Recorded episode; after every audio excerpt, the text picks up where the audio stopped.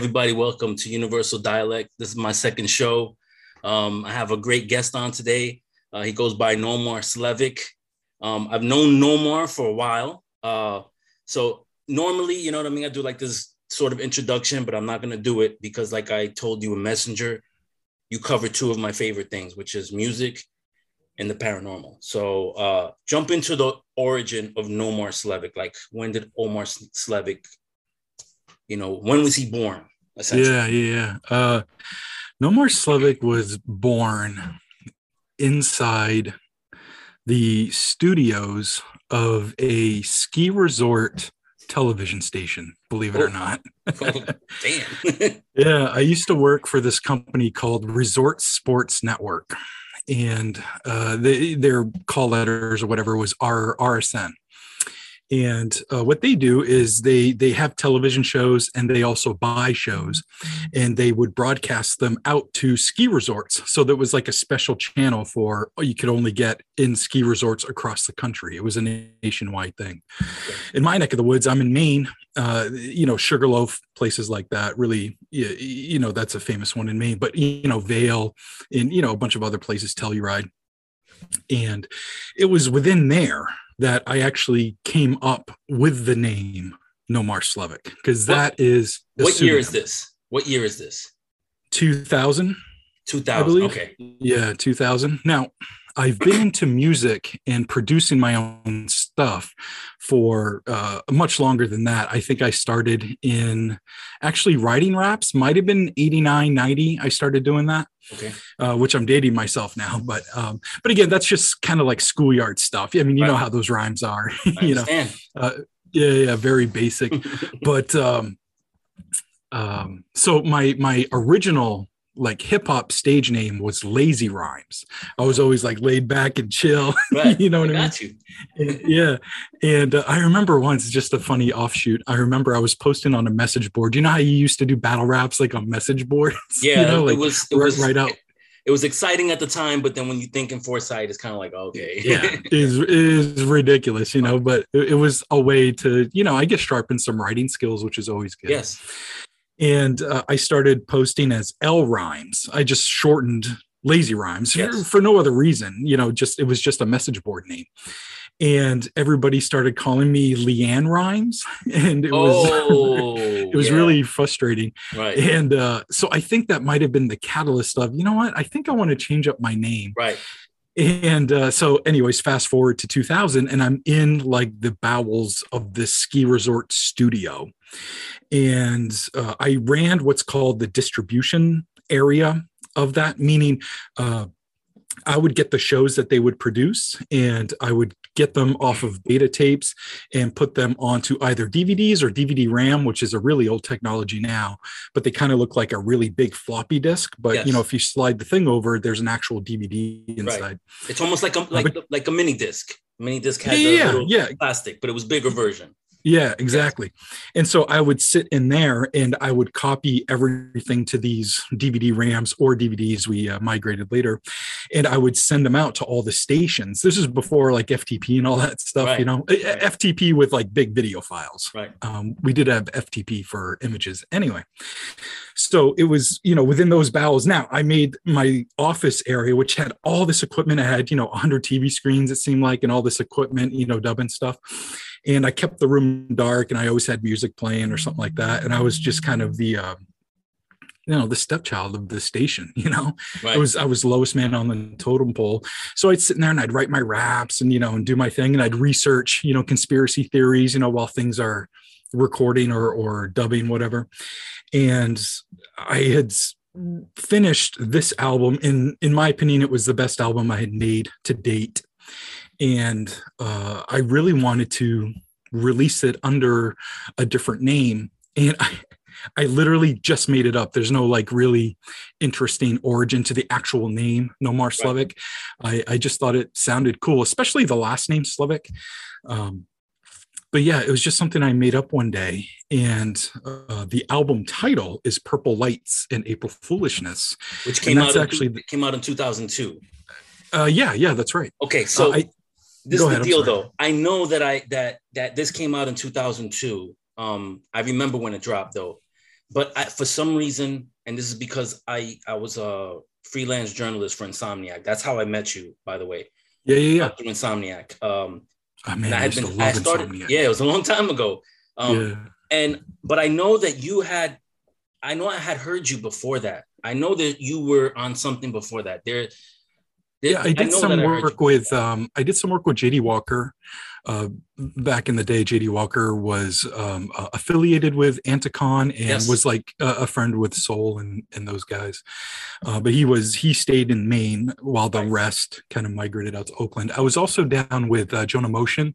Uh, we're still down to this day. I did his podcast last year at one point. Um, but I was on some Jonah Motion stuff, and Jonah Motion goes by the, the mole for people who don't know. Yeah, and uh, so, yep. Yeah, yeah. So I did some stuff with the mole. Uh, I think before I put something out. Um, so you probably you know caught wind with some of that stuff. Maybe. Yeah, because I because when when I looked up Discogs, you know, Discogs is like the Bible. If you want to find out a you know person's background, particularly yeah, independent, um, that's what it said. Purple Lights and April Fools. But I was like, no, I know, I know, I heard him before that. Um, yeah, yeah. Um, so that so that was your first true release, a, uh, yes. Yeah, that was my first true release as Nomar Slevik, and yeah. I did a lot of um, um, collaborations and talking with other artists while I was sitting in that like dungeon studio of the yeah, ski yeah. resort, and uh, you know, getting some beats. And I really like befriended Jonah. This was like the early, uh, maybe not the early early days, but it was early in AIMS, uh, right. AOL Instant Messenger. It was in those early days, and. It, it, it was when it, it kind of it's old hat now, but like I felt like I had made a friend with the Jonah right. during this time. Like we messaged every day, all day, and trading stories and trading music and and writing stuff for each other and, and all that good stuff. So he was a big part mentally of what I was working on at that time. Right. Uh, and he actually ended up doing some remixes for me from for that album, but but yeah, that was uh, that was where I came up with the name Nomar Slevik in that little studio, and then the title Purple Lights and April Foolishness. It's actually uh, a chapter title from the John Keel book, The Mothman Prophecies. Right. Okay. And it was one of the first times where I melded my two loves, my two passions together, which is music and all things paranormal. Uh, that that that's when it truly melded for the first time. I've always had mm-hmm. lyrics here and there, you know, even as lazy rhymes, but that was the first time it melded together. So the, the scene in, in Maine, because when, when you talk about like the hip hop culture, you know, obviously yeah. it started in New York and then it kind of like a plague, it kind of spread. And then, you know, California yeah. has their scene, Philly develops their scene, Jersey develops their Chicago, you know, you got all these main cities, but you know, like Maine itself or oh, even Boston. Let me not leave Boston out but like you have like New Hampshire and Maine and Vermont, yeah. like they're not known for their scene. So when not you said all. you were coming up with those individuals, were you guys the catalyst of the scenes in Maine in that area? No, the the scene in Maine, specifically in southern Maine, which is like the city area of Maine, because Maine is mostly rural. Uh, but the city area, even these days, Portland is like a mini Boston at this point. Right uh, when I was there, it wasn't as developed, and you could still afford to live in the city. Uh, I can't anymore, but um, that's a lot of places. Yeah, yeah, yeah. Uh, but the scene was already established. I wouldn't say it was huge. I think right. I was maybe the next generation uh, after the first one in in Maine, and uh, so I was getting in with uh, J.D. Walker was already doing stuff. Brzezowski was yep. already doing things. He's a Rhode Island transplant, yeah. and he went to college in Portland, Maine, and uh, uh, and he did a bunch of really great stuff in Rhode Island with some other guys. Um, 80 Hertz, I think, was a producer that he did some stuff with. Isn't Sage uh, Francis then, out of Rhode Island? Yeah, Sage is out of Rhode Island yeah. too, and then obviously uh, Chesky down in Connecticut. Yeah, you know, uh, so it was a nice little New England area. Clockworks as well, like a group called Clocks Clockworks. Yeah, is that Connecticut? I forget now. You know, like when, once you get hmm. past like the New York going up towards Canada, like yeah. all that melts together. It gets, it gets foggy. And and that's the thing too that a lot of a lot of those artists like from Rhode Island, Maine, you know, collaborated together. So oh, sometimes oh, sure. it was hard to differentiate.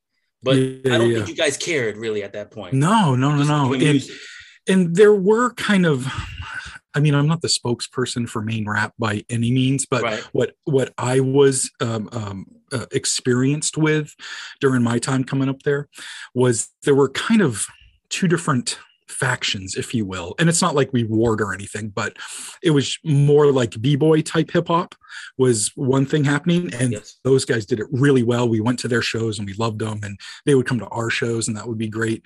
And then there was, you know, people like me and Brzezowski and JD Walker and Santiago, a bunch of people, uh, Rent, uh, a lot of guys, A-Frame, uh, who I think's in Ohio now doing some big things, doing some freestyle stuff. Anyway, um, but uh, we were kind of doing, if you will, the more anticon type stuff, the more avant garde type yeah. of music, alternative know. rap. Yeah, yeah, yeah, if you will, yeah. Uh, yeah, so I might have forgotten what the question was or where I was going with that, but no, it's all right. I mean, really, what I was trying to say is uh, because you you basically answered my question. You got you were like the next generation of the originators yeah, yeah. and of that scene. Um, yeah, because because I would say, I mean, there were definitely guys before Sole, but uh, uh, you know, Sole and Anticon, but like Sole really put Southern Maine on the map as Oakland transplants. You know what I mean?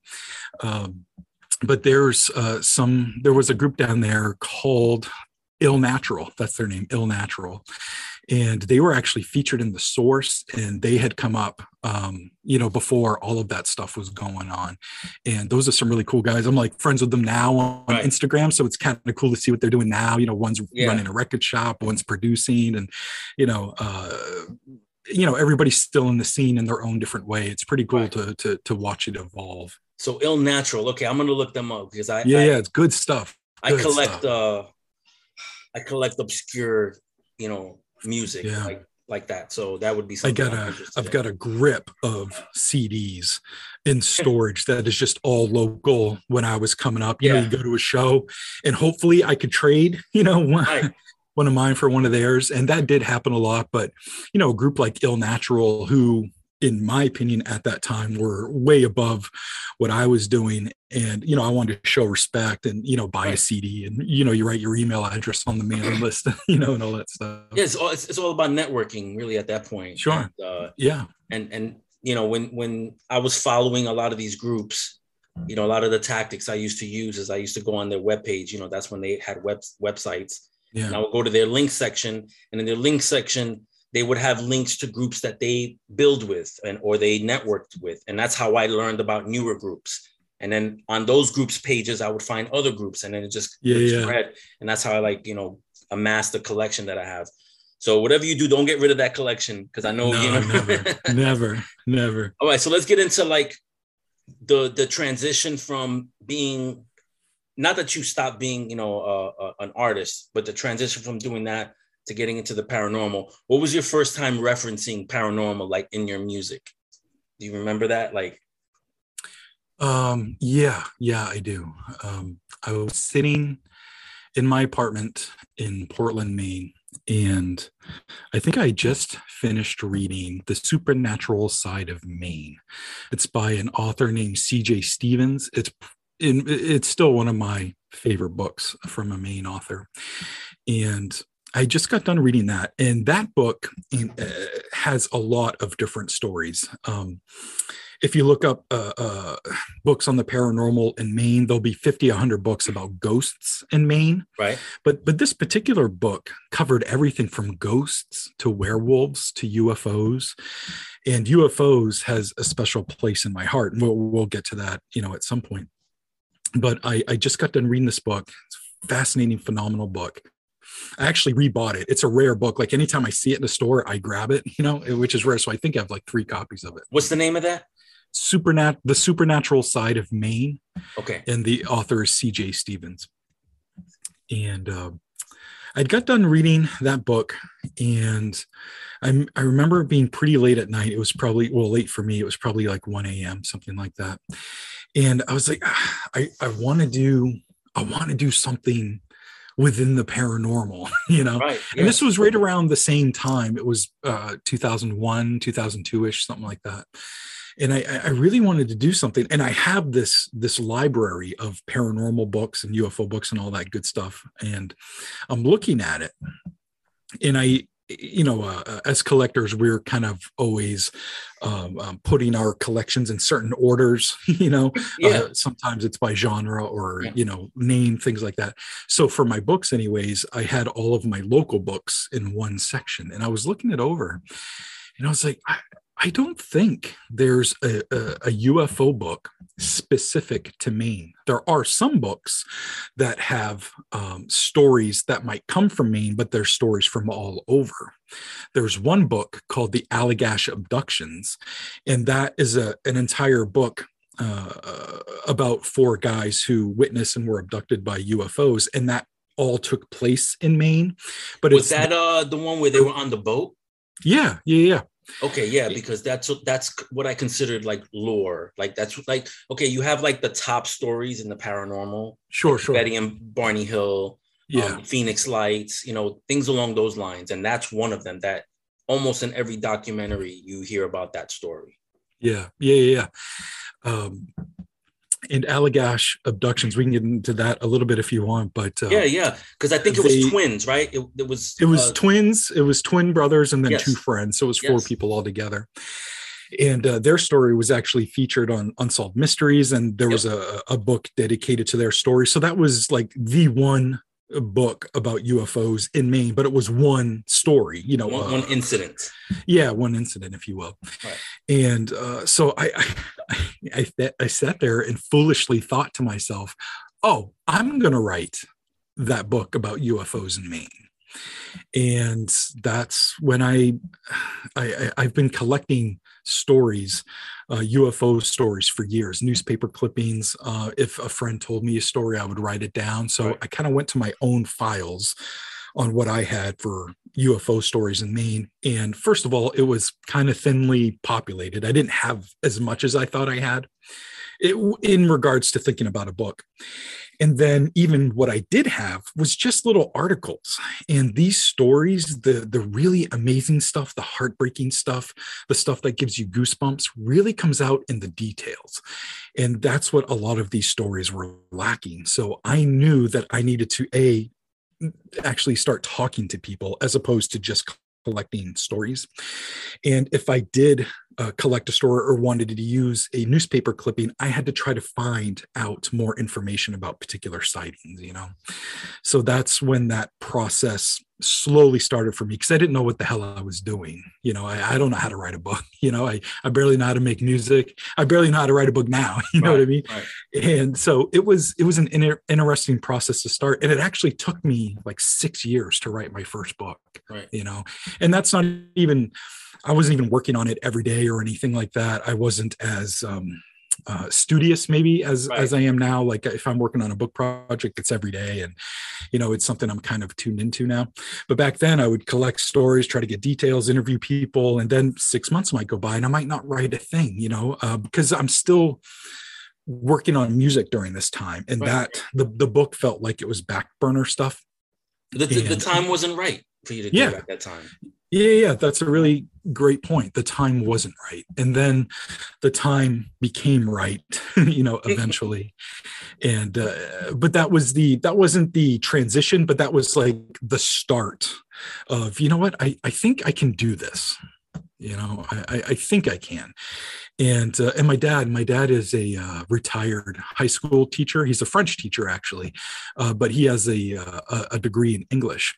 And when i told him uh, that i was thinking about writing a book he's he got excited uh, to the point of, uh, uh, or in regards to like wanting to read the draft so he could help correct things, you know, and right. I'd be my editor. So right. my dad was my first editor. And that's awesome. Uh, that's awesome yeah. You can't beat that. And my dad's, no, no. And my dad's a huge skeptic, but he's always supported all the like dumb little ideas that I have, you know? Right. Uh, so that's with, a sign of a great father, man. Yeah, yeah, yeah. I, I completely agree. He was always supportive. And uh, in regards to that sort of thing, um, yeah, I think that's. I don't know where I was going with that. I'm sorry. it don't matter. Don't worry about it, man. This show's about you, homie. Don't worry about it, man. We'll, we'll we'll we'll get on. All right. So all right. So before you wrote your book, uh, you had your first experience when you were four years yeah. old, correct? Yeah, yeah, yeah. So can you go into that? I mean, and sure. leave no details out. I mean, it. it uh, yeah. I had experiences as well as a young kid. So I'm pretty sure I would be able to correlate what to what you're saying. So yeah, and, and, and I would like to hear some of your stories as well. So we should do a little back and forth. But well, we could do back and forth, but uh, mine will be brief because again, this is about you, man. I don't I don't want to make it about me. I want this is all this is no more show right now, man. I, I appreciate you, man. Yes. All yes. Go ahead, so man. it was I was three or four years old, and I was living in Fort Kent, Maine. And Fort Kent, Maine is way at the tip of Maine, which means I was next uh, door to Canada. Literally could throw a rock and hit Canada. That's how Wow. close we live. So way up north, very remote. And I had fallen asleep one night, and my room overlooks or overlooked the St. John River. St. John River, a big river up in northern Maine. And that's what separated us and Canada. I fall asleep one night and a loud bang or something wakes me up. And I, I don't know what it is. I'm not really scared. I'm just like, you know, what the heck was that? And so I'm kind of like looking all around and I start hearing little taps on my window. And I'm like, oh, rain. It's raining. Maybe that was thunder that I heard. And then I heard thunder. And then I saw, you know, the sky light up. And I was like, oh, a thunder and lightning storm. So I actually kneeled up in my bed to look out the window. So, you know, even at that young age, I knew that lightning happened just in a split second. Correct. So after a moment, I saw this lightning bolt, for lack of a better term. That's how I see it in my head now when I remember it. But I saw a lightning bolt get stuck in a cloud. And the lightning bolt in my head that I remember looks like if I asked you to draw a lightning bolt, you would draw like a jagged yellow line, or it kind of looks like the charging indicator on your smartphone, you know, just that generic yellow uh, line. Like a And- symbol. yeah, yeah, yeah. And it was stuck in a cloud, and there was electricity coming off of it, and there were booms like associated with it. And I knew, I knew it was weird. I knew I shouldn't have. Uh, I, I shouldn't keep seeing it like it should have blinked out in a split second, but it didn't. It stayed there. I honestly don't know what happened next. I must have fallen asleep. I wake up the next morning, go to the bathroom, and when I'm walking back from the bathroom to my bedroom, I can see out my windows and the lightning bolt is still there. I'm In like, that's morning? crazy. Yeah, in the morning. So it's daylight, and I'm seeing this yellow thing in the sky, essentially to translate it, if you will. But Wow. My memory tells me that it's a lightning bolt stuck in a cloud. So uh, I knew that that was weird. So I ran downstairs to get my dad, and I brought him upstairs to look out the window to show it to him. I don't know why we didn't just go outside because our front porch, you know, faced the same way. Yeah. But I took him upstairs, and it was gone. that sucks. And I tried explaining to him what it was, you know, and he's got a three or four year old telling him that there's a lightning bolt in the cloud, you know what I mean? And and he just kind of did what adults do and like patted me on the head and was like, Right. yeah, yeah, yeah. But I think I was really insistent because Right. I remember him kneeling down and putting his hands on my shoulders. And he had to like try to calm me down a little bit and and, and tell me that there wasn't even a lightning and thunderstorm the previous night. And I thought that was weird. Um, uh, I wasn't scared. I didn't think UFO. I was just like, that's weird. You know, like, uh, I don't know what to think of it. You, I'm a kid. I'm sure I ate some cereal and forgot about it. You know, two weeks later, my dad wakes me up in the middle of the night. Now, being like four years old, I don't know if that's 10 p.m. or 3 a.m. I I still have no idea. I even asked my folks and they don't know. But they woke me up in the middle of the night and I come downstairs and my mother is dressing my sister in winter clothes because it was very cold outside. My dad gets, you know, jacket and all that stuff on me and scoops me out. We all go outside and they wanted to show us the northern lights. It was the first time I've ever seen them. It's the only time I've ever seen the northern lights. And, you know, to this day, I remember seeing the sky shimmering with, you know, like greens and blues. And it was, again, weird and fascinating and happening in the sky. So I think that was like a good trauma or something, you know, that really stuck and got instilled into me that weird shit happens in the sky and I should pay attention. And I have ever since. I'm constantly looking up. And I think I've seen uh, at this point 12 UFOs in my lifetime. Right. Now, when I say UFO, UFOs become synonymous with extraterrestrial. I literally saw unidentified flying objects. Some weren't, you know, crazy and could, you know, a logical explanation uh, could be to blame for for what I saw. I just know in the instant that I saw whatever it was, I couldn't identify, you know, what it was on 12 different occasions. Right. know? Uh, but yeah, that's that was the catalyst. That story yeah. right there. Well, that's what a UFO is. Something you yeah. a person can't identify. Um, right, right. But because of you know entertainment and all this stuff, people automatically associate it with something extraterrestrial or alien, but it's not always the case. Right. Um, so you said you had other experiences, which was my next question. What is what other experiences yeah. have you had? Now you said you had 12 UFO other UFO uh, sightings. So if yeah. you can go through some of those and have you had any other experiences like with ghosts, cryptids, yeah, anything um, unusual? Yeah, I've had um, all three UFOs, ghosts, and one cryptid sighting, and then maybe two because yeah, maybe two because one of them seemed like a dream. I, I, can tell that one in a little bit. Um, one of the uh, another UFO one where I was had my full faculties, and I was at an appropriate age to process what I was seeing. This happened, I believe, in 04, 5, or 6, something like that. I, I, wrote about it in one of my books, and I don't have the book in front of me, but one of those years. And it was probably 6 p.m. in the evening, and I was already home from work, and my roommate came home, and I was upstairs on the computer working on music, you know. So I was in my little studio, I had my door closed, and I hear my roommate come home because I heard them drive up, you know, close the front door, and then I hear them running up the stairs. I'm like, what the heck's going on? Maybe they're late for something, I don't know. And they come bursting into my studio room, and they're like, there's a UFO outside right now. You got to go check it out.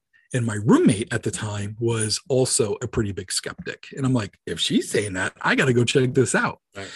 So I, you know, I grab my phone, I run downstairs, and I step outside onto the front porch. And about, I don't know, a hundred yards over my neighbor's house, which is across the road, is something hovering in the sky. So it's 6 p.m. in Maine, uh, which I think almost any time of year besides uh, July, August, and September, it's dark. so it was dark at this point. Right. I forget the time of year though. It might have been Aprilish, maybe May.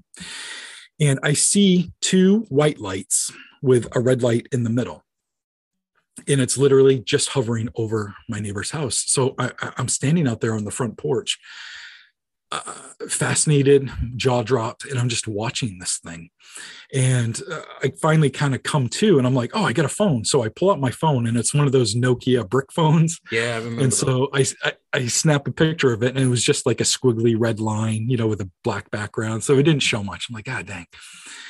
So I'm watching it for I don't know, just a couple of minutes. It's hovering, silent, in place still the whole time. And then at one point it's here and then it goes diagonally up, maybe 50 yards, you know, another 50 yards, uh, but diagonally up and hovers. So I'm like, oh my God, it moved, you know, and I'm watching it. And then it starts taking off in this straight line, kind of following the road. So I kind of fumble for my keys. I get in the car, start it up. And as soon as I ran down and got in my car, I was facing away from the neighbors. So I immediately lost sight of it. So I back out of the driveway, finally get onto the main road. And now I'm driving in the direction that it went. And my head is just like, where is it? Where is it? I, I, don't see it. But a mile, but a mile down the road, though, there's this bed and breakfast, and there's this huge field that's next to it. So I kind of whip right in there, and the huge field just has this pristine view of the sky. And then beyond the field, you eventually are over ocean. Uh, yeah. And so I sat there, I don't know, 15, 20 minutes, something like that. And I never saw it again. Wow. And that was an ultimately frustrating encounter, but to see something hovering that still that low, and you know, for a skeptic to run inside and to tell me that there was a UFO outside kind of blew my mind. Now, when I went back home, I uh, talked to my roommate and I was like, How did you see it? Like, did you park and turn around? And she was like, No, it, I, I almost thought it was following my car. And I'm like, What? She's like, Yeah, it was like above the treetops on the side of the road you know, uh, the same side that the neighbor's house was on, but above the treetops, and it was following her, you know, and she said it stopped over the neighbor's house. I was like, wow, that's crazy. And, you know, that, I mean, that's pretty much the story, but that was a pretty significant sighting for me, you know. I made an impact. You know? Yeah, absolutely. I think I was, um, might have been 27, something like that at that time. Right. So I'll tell you something. I'll tell you one of the one of my stories. It's not even Please like do. I don't even consider it like my best story, but um, like the house that I'm living at right now, I moved in 2014. Okay. Bought this house in 2014. Um, so about maybe two or three weeks, you know, we're still kind of unpacking. We're not settled down yet, and I was at home. So if you go in through my the front door of my house, you can see the back of my house. It's, the house isn't huge; it's probably like 1,500 square feet. And when you look at the back of my house, I have like this huge um, sliding door that leads to the backyard. But above it, I have this half moon window, okay, that looks out through the back of my house. It's about maybe three and a half feet high and four feet wide, okay. So this was a daytime sighting. So I'm in the house and I'm doing stuff around around the house, and I pass by this window all the time. And every once in a while, I look up. And it's great because you can see we have an airport that lives near us and i'm i'm one to always look up at the sky. I'm not always on my phone like other people are. I always look up at the sky. And i love seeing planes and the birds fly by all the time. But like i want to say about two two hours into the morning i see this white dot. And it's probably like around noon time and i thought it was a star so i just kept doing whatever about two hours later, that dot is still there, and it's it shouldn't be a big deal. It shouldn't be a Yeah. big deal to me, but for some reason, I feel a connection with it. Like they're they're like it shouldn't be there. So after about another couple of hours, I pass by again and I look up and that dot's still there, and I'm just watching it for, you know, two minutes, five minutes, maybe ten minutes, and I see this arm, not an arm like an arm, but like a a, a you know how you have those refueling planes that that arm comes out to Yeah. refuel the jets. It looked something similar to that coming out Holy of shit. okay. About maybe 10 seconds to 20 seconds later, a jet flies un, un- under it. Now it's not a plane, it's a it, it, it's definitely a fighter jet. I'm ex-Air Force, so I've seen plenty of them. This thing flies under it. 10 seconds later, another one flies by under it. 10 seconds later, another one fly, flies by under, and then it starts to move. So this thing had been there in, in suspension for hours, not moving. And then all of a sudden, these jets start flying by, and then it starts to move. So Uh, I was run out. arm? Did that arm stay out when it started to I, move? I didn't notice it whether it went Okay. back in or stayed out. I just know that it started to move, and I said I have to go outside to see this. Now, where I live, again, there's trees in my in my in my neighborhood, but they're not tall enough where they block and they obscure the sky. So by the time I got in my house, which was literally like five to ten seconds, I should have been able to still see this thing. But by the time I got out, it was gone. wow. So Wow. that that's one one of many stories. Yeah, that's major. Wow. That's a that's But a it's almost sighting. similar to what you kind of, you know, what you went through. With, with Yeah, yeah, yeah. It was significant impact. it showed intelligence. Yours showed intelligence, and so did It did, did. mine, you know. Yeah, it definitely did. Uh, another one that was the latest, which is the 12th sighting, uh, was one of those, the only time where I felt a connection. I never felt that before. I just thought every other sighting I've had felt unintentional. I happened upon something I wasn't supposed to see, you know, something like that. But this one, I, uh, I I felt a connection, and it happened uh, late 2021. I believe it was December 2021. It could have been January, but I don't think so. So uh, I like to take walks. I actually like to go on bike rides, but in Maine during the winter, I can't really ride your bike. Um, so in the winter, I transition to walking. And I like to go down by this marina in this small town that I live next to. And the marina area, it's parking lot. and There's a hotel and a restaurant there. That whole area is basically kind of like a racetrack. It's just like this huge circle. And so I like to walk around that a couple of times. It ends up being, you know, uh, like 2.5 miles, something like that. So I like to walk good exercise. Good exercise. yeah, yeah. And I like to go at night. I like to put on a scary podcast and I walk around at night. I got my little flashlight. Right. And uh, small coastal towns in Maine are ghost towns during the winter. Uh, you know, during the summer, you know, it's a they're huge vacation destinations, but Tourist attractions. Yes. yeah, exactly. So the marina is dead. There's a couple of uh, workers. They still you know work on the water in the winter. So there's a couple of them that were kind of bringing in gear you know down by the water. Uh, but uh, where i was walking i was probably i don't know 300 yards away from the the edge of the water. So i'm walking and it's i think 7 7.30ish and i see this golden ambered colored light over the water. It's not star size and and i can tell it's it's you know um, maybe half a mile up you know something like that. So definitely low enough uh, to not be celestial you know and uh, I, I never seen it before. I, I walk there all the time and an ambered unblinking light uh, sticks out you know?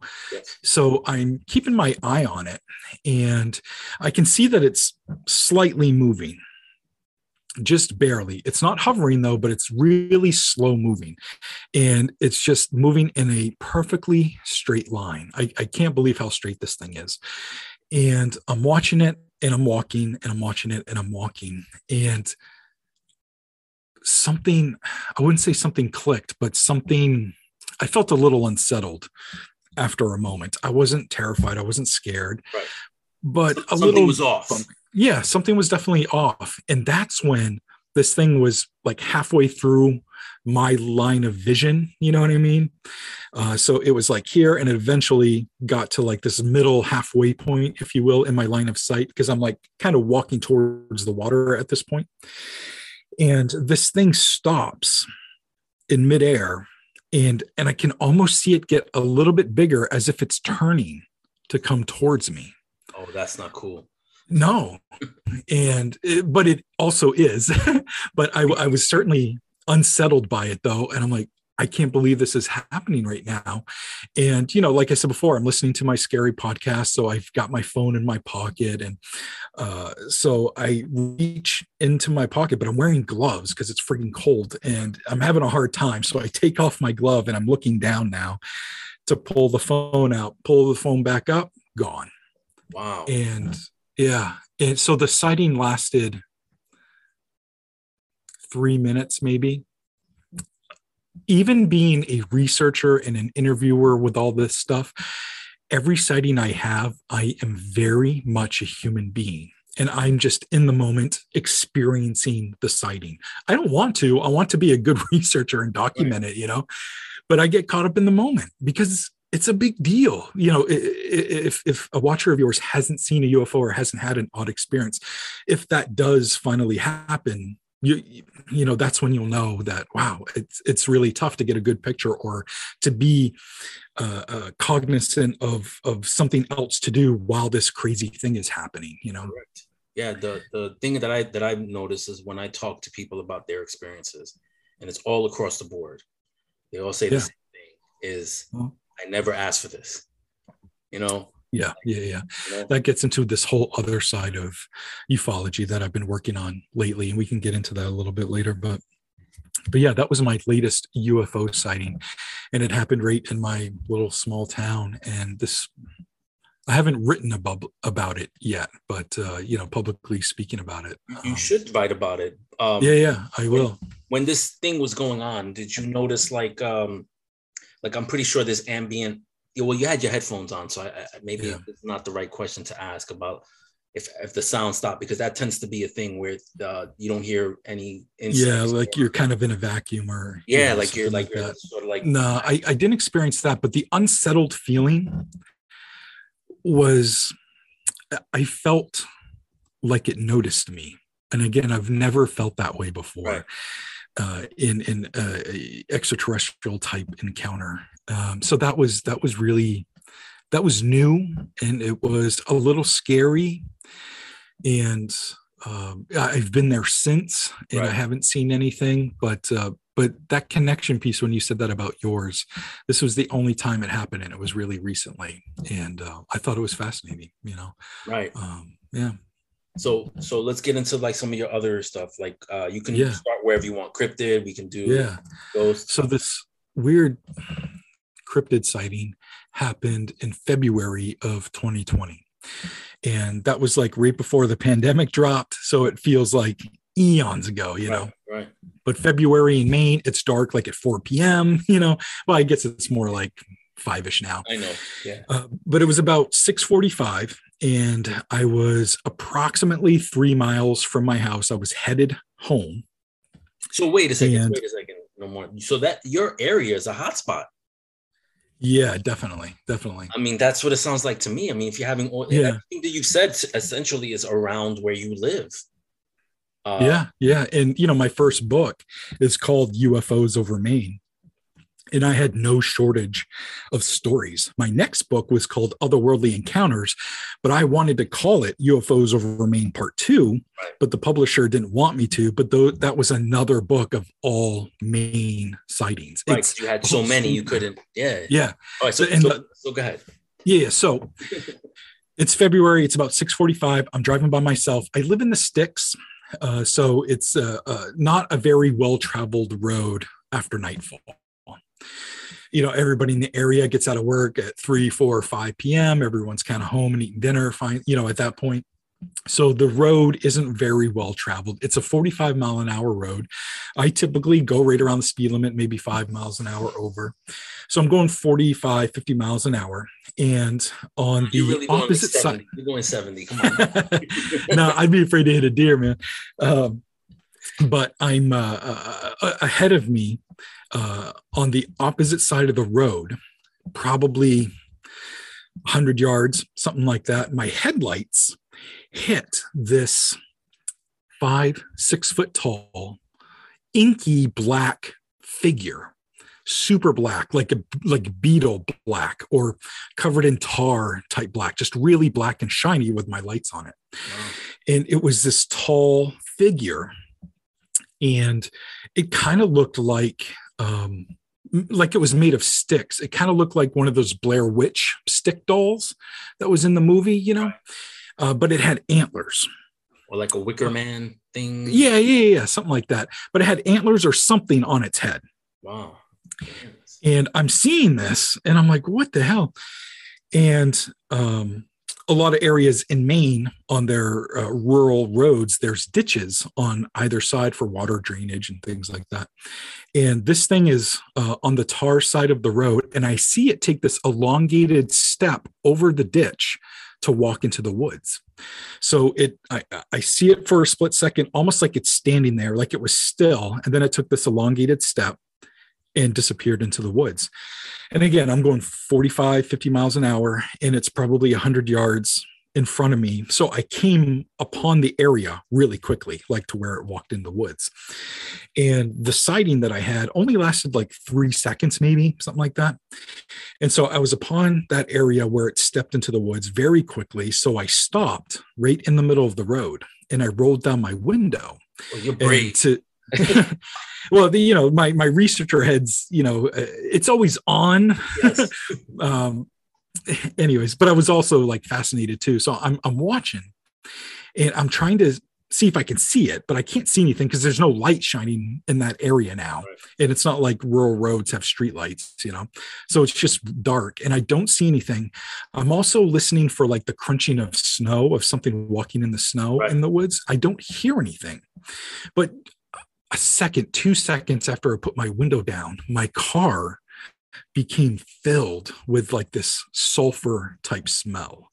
Never experienced that before. And i've done ghost investigations and and i've never smelled anything like that before. I know it's a thing that does happen when demons are involved and sometimes with bigfoot they're really Yes, stinky. yeah. uh, sometimes dogmen there's really stinky stuff. I never experienced it myself but to have that odor like it hit me so hard it was so pungent I had to roll all four of my windows down for the rest of the ride home because it stunk so bad. And you know, it was probably 10 degrees outside. So Oh. it was freezing, but I couldn't stand that smell. Like I thought I was gonna puke. It, it smelled so bad. so, when so anyways, it I- you and it kind of just stuck in your car. Yeah, yeah, yeah. And by the time I finally got home, I thought it had dissipated enough, you know what I mean? That I just rolled up all the windows. I'm not going to leave them down, obviously. And the next day, I didn't smell anything in the car, which is good because it was bad. But um, uh, when I was stopped in that moment, I wasn't going to, there's, there's no place to park, first of all. There's no like side of the road to pull off over to. So I, am just parked and I'm listening and I'm looking, and then that smell here uh, hits me, and I was like, okay, I'm kind of over this, you know, at, at this point. Yeah. So it's not like I stopped to go out to see if I could see footprints or anything. So I finally go home. I actually write everything down and I email it to a buddy of mine, and uh, I just wanted it on record you know that this crazy thing happened and i didn't want a day or two or longer to go by i wanted everything as fresh as possible. So the next day i went back to again where i thought the area was. Uh, again i couldn't really pull over but there was somebody's house that was maybe 500 feet kind of down from where it was and i just parked in their driveway. And i walked over just to see if i could see any sort of weird footprints or something and uh, i didn't see anything. I did a little bit of research of my immediate area, which I really hadn't done before. You know, I researched tons of stories everywhere in my state, but I'm like, oh, my little small town, let me do a quick search. I, I don't really do that for whatever reason, you know? So I, I, you know, I'm doing some research on my little small town, and it turns out back in 1995, there was a pretty significant UFO encounter where um, this woman and her mother reported a UFO like hovering over their backyard which is a pretty significant encounter. Um, there was nothing in there about them feeling like they'd been abducted or that they saw any sort of entity, but this thing hovered in their backyard. Uh, and it was uh, early evening, uh, meaning like 8 p.m., 9 p.m., something like that. And it, the encounter didn't last too long. It eventually rose up kind of slowly and then took off. But I thought it was really interesting that it was within like a five mile area of right. where I saw this thing. You know, I don't know what it was. I've uh, given that description to some colleagues, and to some of them, it sounds like a Wendigo, maybe. Oh, Wendigo, yeah, yeah, yeah. And uh, it's interesting. There's a Facebook group that I'm a part of called Unexplained Maine, and you know, it's got thousands of people, and you know, people are always reporting crazy stuff. But there was this kid who I think he's like 20 or something, and he lives right in the next town over from me.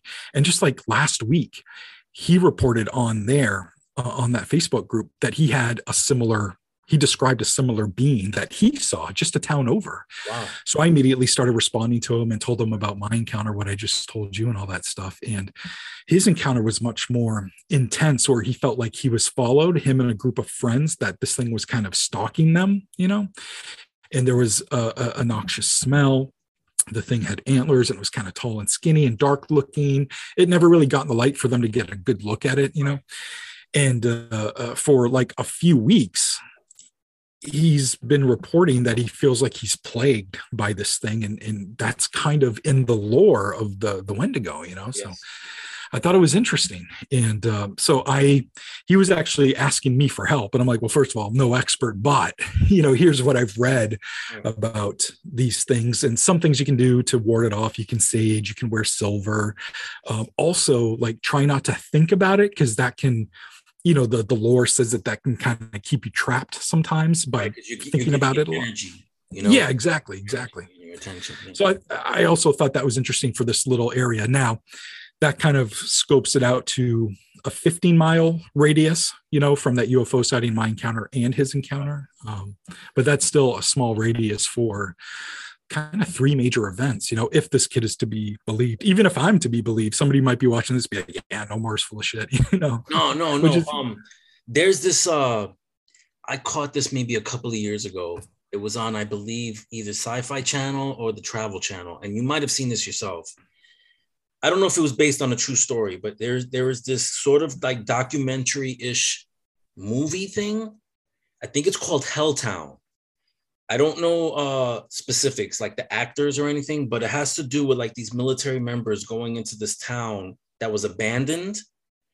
And and and you find out that there is this creature with antlers like a cryptid that's hunting these soldiers down that and that creature was the reason why these people left. Now if i find out what the name of that is i'll send you the link to that.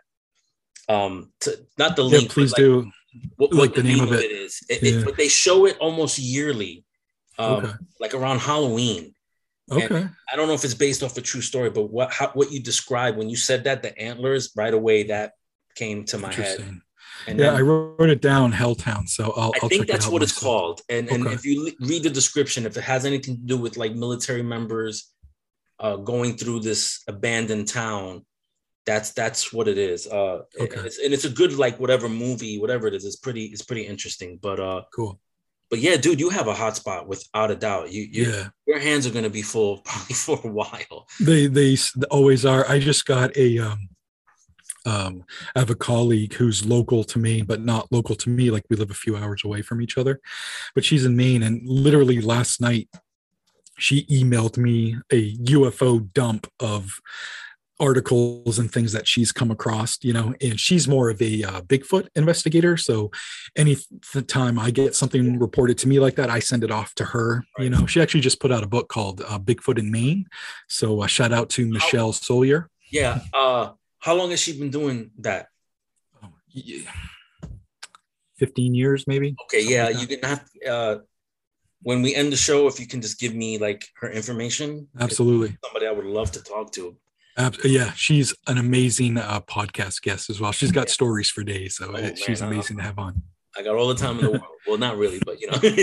Yeah, Your second cryptid story. Uh what what let's talk this is a weird that. one. This is a weird one, man. They're all weird Nomar. They're Yeah, yeah, yeah. This is uh to this day, I don't know if it's a dream or not, but it doesn't feel like one, but it sounds like one. I don't know. So uh, this was around 06, 07, something like that. And I was living in southern Maine at the time. I was living in in um, like a house that was converted into apartment building, uh, into apartments. And I lived on the second floor. The first floor, the porch has like an awning on it, like a roof awning on it, and the uh, kitchen windows look over this this awning. So it's two, three o'clock in the morning, and I wake up in my bedroom having to pee. And to get to the bedroom, uh, sorry, to get to the bathroom, you leave my bedroom, it goes into the living room, goes into the kitchen, and then into the bathroom. So I step out of my bedroom and I'm just about uh, like I've walked through the living room and I'm just about to step down into the kitchen. And as I'm walking, I can see out the kitchen windows. There's two big windows, and I can see out one of the windows. And I just happen to look, and I I'm literally about to step onto the kitchen floor with one of my feet. One still in the living room. I'm about to step down, and this thing I see this thing on the awning on the roof. It's it's 10 feet from me, you know, 15 feet from me. I see the black silhouette of like a person crouched down on this awning, like right on the kind of on the edge of this awning, and he's facing away from me, but he's crouched down, and I, it's just a black silhouette. And uh, you know, I don't know what to think. I, I don't know if it's a prowler, if it's a neighbor that's high. I don't know what to think. And it stopped me in mid step. And of course, I'm half asleep or I'm dreaming. I don't know. But I can't really kind of hold that position. So my foot inadvertently just steps down onto the kitchen floor. And when that happens, the thing crooks its head back like to expose an ear to my area, like it heard me. Oh wow. I, I barely made an audible sound. You know, the You're windows are down right? And I'm indoors. It's it's out on the roof, so it crooks its head back like it heard me. And again, I'm not seeing any features. I'm not seeing any ears. It just does that movement.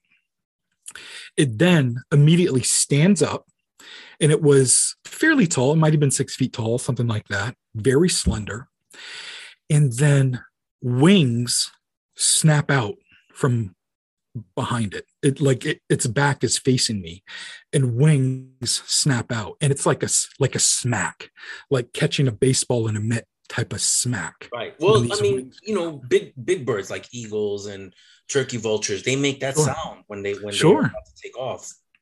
It was it was it was a really just a rigid, almost mechanical movement.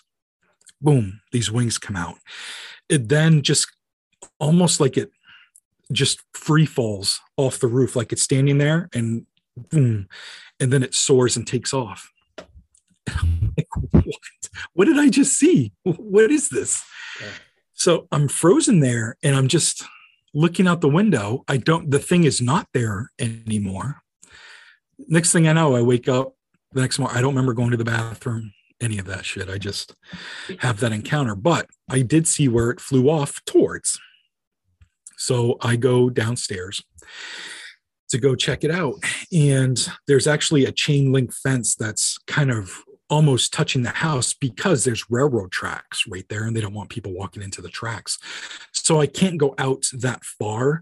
So I was hoping to see if there was any sort of footprint or talon print or you know something that I might see out there, but I didn't see anything and it was really frustrating. And and I kind of saw it and then I woke up the next morning. You know what I mean? And and that can maybe be because of a couple of different reasons. A, I was just sleeping and that was a dream. Uh, second, maybe there was some sort of spell or thing that it put me under, you know, and and uh, you know I just woke up the next morning. Um, or it happened it was a traumatizing event and i don't remember some of it you know? Uh, i don't know what to think of it but it was weird and it was scary and i just remember being frozen in absolute fear. That was one of the most scared i remember being. Um i guess to follow up i think it was a few weeks later and that same kitchen window uh, they you know they didn't allow us to smoke and back then i was smoking cigarettes so i would kind of like to cheat the system and i would raise up the window and i would lean out of it and i had a little ashtray out on that that awning and i would smoke out the window so it was like I don't know, it wasn't that late. It was like 10, 11 p.m. or something like that. And uh, I'm smoking out the window and I'm hearing. I'm hearing these weird beeps and boops, like, like almost like a toy robot right. outside. It, it's these weird beeps and boop sounds. And accompanying accompanying it is is walking on gravel. I'm hearing these gravel footsteps. And you can tell it's bipedal you know i'm hearing right. and it sounds like there's a freaking robot or something walking on the train tracks. I'm like what am i hearing? You know so i'm kind of straining to see um, but there's some uh, trees that are just on the other side of that chain link fence I was telling you about that are blocking you. Yeah, that's blocking the view there. I do have a complete clear view of the tracks going in the opposite direction, but that's like heading towards the city more or you know going through the city more and this is going away from the city where the trees are blocking but i hear it coming from over there and it's going to walk past me if this is to continue so i'm you know riveted and I'm like, what am I hearing? So I'm hearing these weird mechanical beep boop type sounds, and I'm hearing something kind of heavy walking on the tracks. And then before it gets into view, just this all the sounds stop. And I don't see anything. Now it's 10, 11 o'clock at night. It's not the scariest thing to, you know, go out there. So I do. And all I can do is get close to the chain link fence. But when you're close to the chain link fence, I can see down the tracks a little bit more, you know, beyond the trees. There's nothing there. I don't know what I heard. I don't know if I mistook somebody like walking in the parking lot, which is a dirt parking lot. Right. I don't know if somebody was like watching a movie on their phone or something. I don't know it could have been something else, but it really sounded like it was on the tracks. And all I could picture was this weird robot, you know, this weird big robot right. walking on the tracks. It was weird, man. Or it could have been that winged creature on his cell phone watching a movie. It could have been. It could have been. I just thought it was weird that, like, I think those are the only two weird encounters. No, there's actually a third, but uh, those were the two like major encounters that happened, and it involved like the same window. It just all like kind of seemed like all a similar thing. Now, now when this winged creature, because like you you did research with the first cryptid, and and you know it could be a Wendigo, but you don't know. But you went right. and actually did some research and found something that you can attribute you know that experience too. but did you do any research to find out what could, what that could be because uh, I Mothman. I mean, it sounds right, like and, and, that's Mothman, pretty much Mothman is pretty much everything to uh, West Virginia. You know, that's right. There's there's been sightings everywhere of Mothman, and most recently in Chicago, you know, yes. which is crazy. Very urban, you know. Um, but yes, I did do some research, and a lot of the stuff that I was finding, anytime you kind of do a Google search for um, winged humanoid creatures, especially during that time, because I believe Mothman Prophecies, the movie, was just coming out right around that time. Everything was coming up as Mothman. Right. Know? Is that the Richard Gere movie? The one Richard It is, yeah. Uh, yeah. yeah. Okay. Uh, which is a great movie, by the way. It's eerie as fuck. However, it varies much differently from the book. So I definitely recommend reading the book uh, as well as seeing the movie. But yeah, I saw the movie and, and, I read maybe a quarter of it. I still got to finish the rest of it. But um, it didn't get a lot of good press, and I don't no. know, you know, and it should have. I don't know why, but mm-hmm. people, I guess, aren't into that sort of stuff. But go ahead. Uh, you- yeah, yeah. but yeah, so that was a lot of the kind of stuff that I was finding. So then I was trying to modify my searches a little bit. And at that time, I didn't have a ton of colleagues in the paranormal. I still had a bunch of music acquaintances, but you know, I was just starting kind of with my serious research into the paranormal. So I didn't have a whole lot of people to reach out to that I thought at the time. So, in talking to some of my uh, music buddies, to them, um, they were like, "Oh, maybe you should talk to Loren Coleman." Loren Coleman runs a museum in Portland, Maine, yeah. and uh, and he specializes in Bigfoot and other such cryptids, you know, sea serpents, things like that. Yeah. Maybe that's something that uh, he might find familiar. At the time, you know, I wasn't, uh, I, I didn't know Mr. Coleman at all. I did send him a Facebook message, I believe, uh, or maybe it was a defunct email from his website, something like that, and I never heard back from him years later, like we've become very friendly with each other, you know, cool. uh, which is yeah, which is really cool. Uh, but I've yet to bring that story back to him. Uh, like this dude is kind of like a legend in my world. So in, if I'm in his presence, I kind of just like to soak up what's happening and not bombard him with my stuff. So yeah. He's so royalty. he's paranormal royalty. He is. However, um, fast forward 15 years maybe, and I found a Mothman like encounter that happened in Maine. And, and it really reminded me of my encounter um, just on my initial search. So, what I came across was a Mothman like figure spotted in Camden, Maine. Camden, Maine is a very small coastal town. If you've seen any Stephen King movies that take place in a coastal town, that's the kind of town it is, you know. Right so small coastal town. And this uh, gentleman he was 17 at the time. He was walking home. It was about 6 p.m at night and he was walking from downtown back up to his apartment building where his parents lived. And it was just about a mile walk so he's walking on the road and he starts hearing this really loud, like chirping or squeaking sound. So he starts looking down, thinking he's like about to step on a big rat or something. And while he's looking down, he sees the shadow of something go by on the tar. And seeing the shadow of something on the tar means it's probably coming from above him. Correct. So he looks up, and in the sky, just above him, is this enormous winged creature. And it was making this chirping, squeaking sound. And he described the body as like four or five feet long. He described the head as like a square with tubes coming out of it. It's really weird. In one of my books, he actually illustrated it. Right. So you can kind of see what he's talking about. And the wings kind of looked like bat wings. They were kind of translucent and very, very long. So he's watching this thing and it kind of swoops down a little bit and then it swoops up and literally swoops up in front of his apartment building and then flies behind it. And behind the apartment building is a swampy area. He said when it swooped up in front of his apartment building, the wings went from one side of the eaves to the other. Wow, that's a wings. So, yeah. So he measured that the next day and it was 25 feet long. I mean, that's like the size of a Cessna. You know what I mean? Like, that's crazy. So, yeah, I, I find this story. Uh, I eventually find the guy, Michelle, who wrote the Bigfoot in Maine book. She actually helped me find the the actual eyewitness. He didn't want to use his real name, so in the book, his name is changed. Okay. Um, but he told me that story and i wanted to go to camden camden's about a 45 minute drive from from where i'm at and i had to go down there to check out a potential mothman like sighting you know not to mention the winged creature dream sighting thing that i had right So I went down after interviewing him. Uh, it, we just interviewed. Uh, he didn't even want to talk on the phone. I think we just did like a million Facebook messages to each other, which is fine. You know, it's not my favorite form of an interviewing, but whatever works for the witness. You know, something. Yeah, yeah, exactly. And he was willing to share. Like that's a huge part.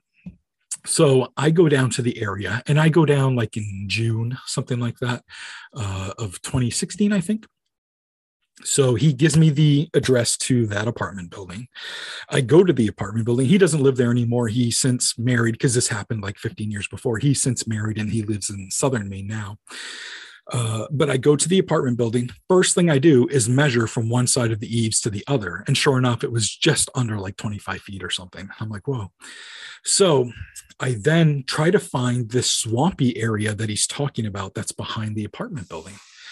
Well, there's no major road that goes right behind his apartment building. So you have to uh, go up the major road a little bit. And then I kept looking in people's driveways to see if there was some sort of access point. Right. Well, it turns out a few houses down, like in between houses, there's just an access point to this swampy area you know it's not tarred or anything it's just a, a small little dirt driveway that goes down a hill and now you're kind of like in a marshy area then beyond the marshy area it gets really swampy and i'm like this looks like a great place to set up shop for the night and keep my eye out for anything so, one thing I always do if I'm out in the field investigating and I know I'm going to be late and I know I'm going to be in a weird area or a public area, I like to go to the cop shop and just let them know what I'm doing. I don't want to get hassled, you know, later on that night because it's I've been hassled, so I try to avoid it. So I go to the cop shop, I explain what I'm doing, and they're they're always like, "Okay, weirdo, like have fun. Thanks for letting yeah, us know." Yeah. So, so I finally, it's probably, I think I started around 11 p.m and this is June in Maine, so you know mosquitoes are bad and it's humid. You know, it gets humid for like two days a month, and it happened to be, yeah. I mean, two days a year, and it happened to be one of those days.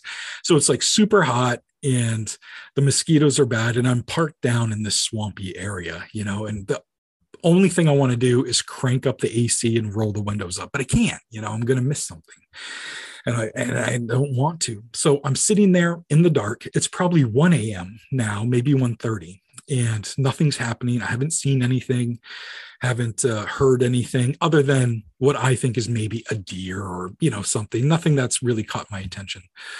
But at one point, I see these two bright red eyes off in the distance in the marsh in the swampy area and it's probably 12 feet up you know, uh, elevation. Elevation, thank you.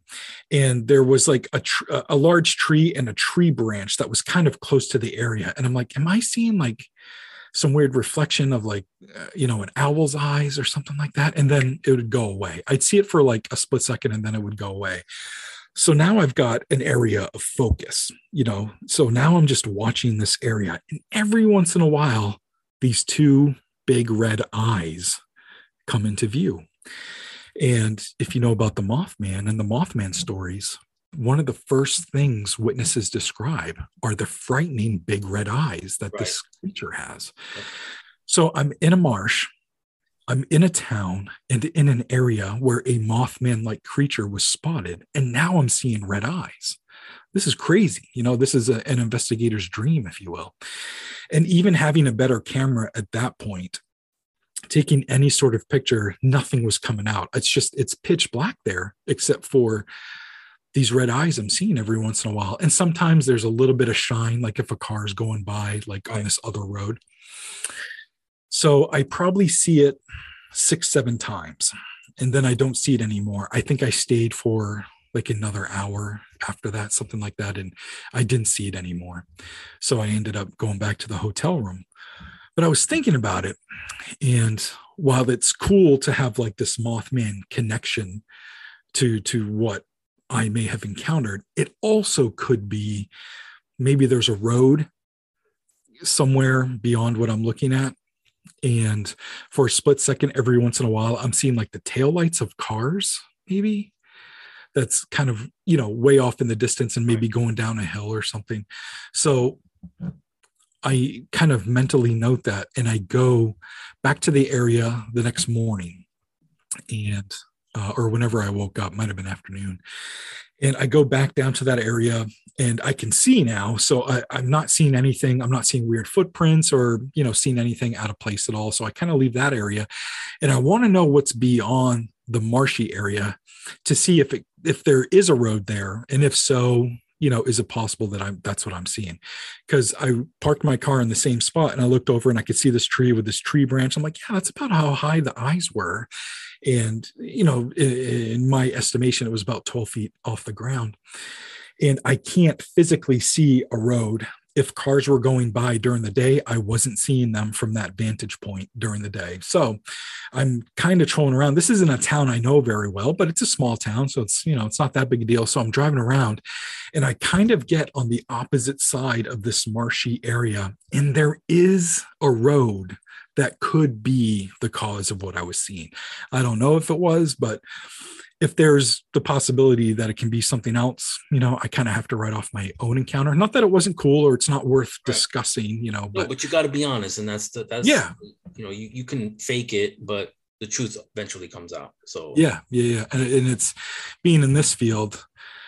And I'm trying to put stories out there. I want them to be as unbiased and as genuine as possible. You know, yeah, obviously I can't. Goes a long way.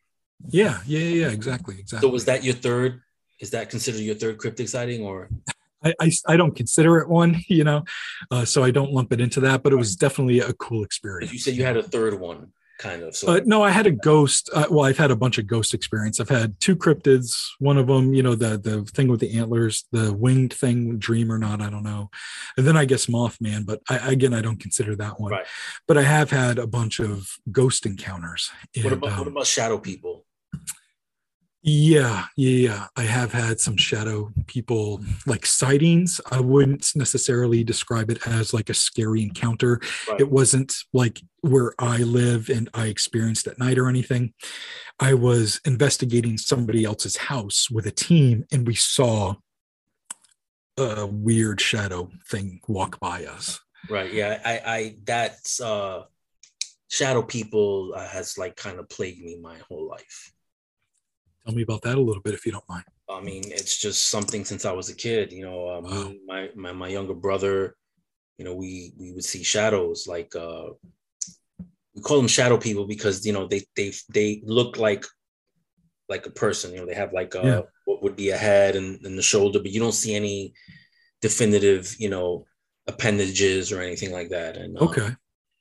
Uh, so we've had experiences our whole life. Uh, that you know missing time you know all the, all that it, it would yeah. take like hours for me to really go into all that you know yeah. um, I missing missing time is fascinating yeah me. like you know going to sleep in the bedroom and waking up in another room and not knowing how you got there yeah. we don't have a history of sleepwalking so um and and I don't sleepwalk because you know my none of my kids or my wife tell me that I sleepwalk but yeah um, you know, it's just in, in, things like that. So that's why I asked about shadow people because usually those ghosts and spirits and shadow people usually kind of connect.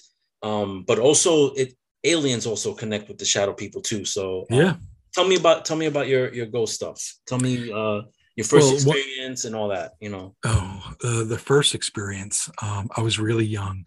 It might have been. Um, it, it was after the UFO lightning bolt thing, so I might have been five or something. And um, my my mother has this um, like family friend and we would go visit her on the weekends once in a while.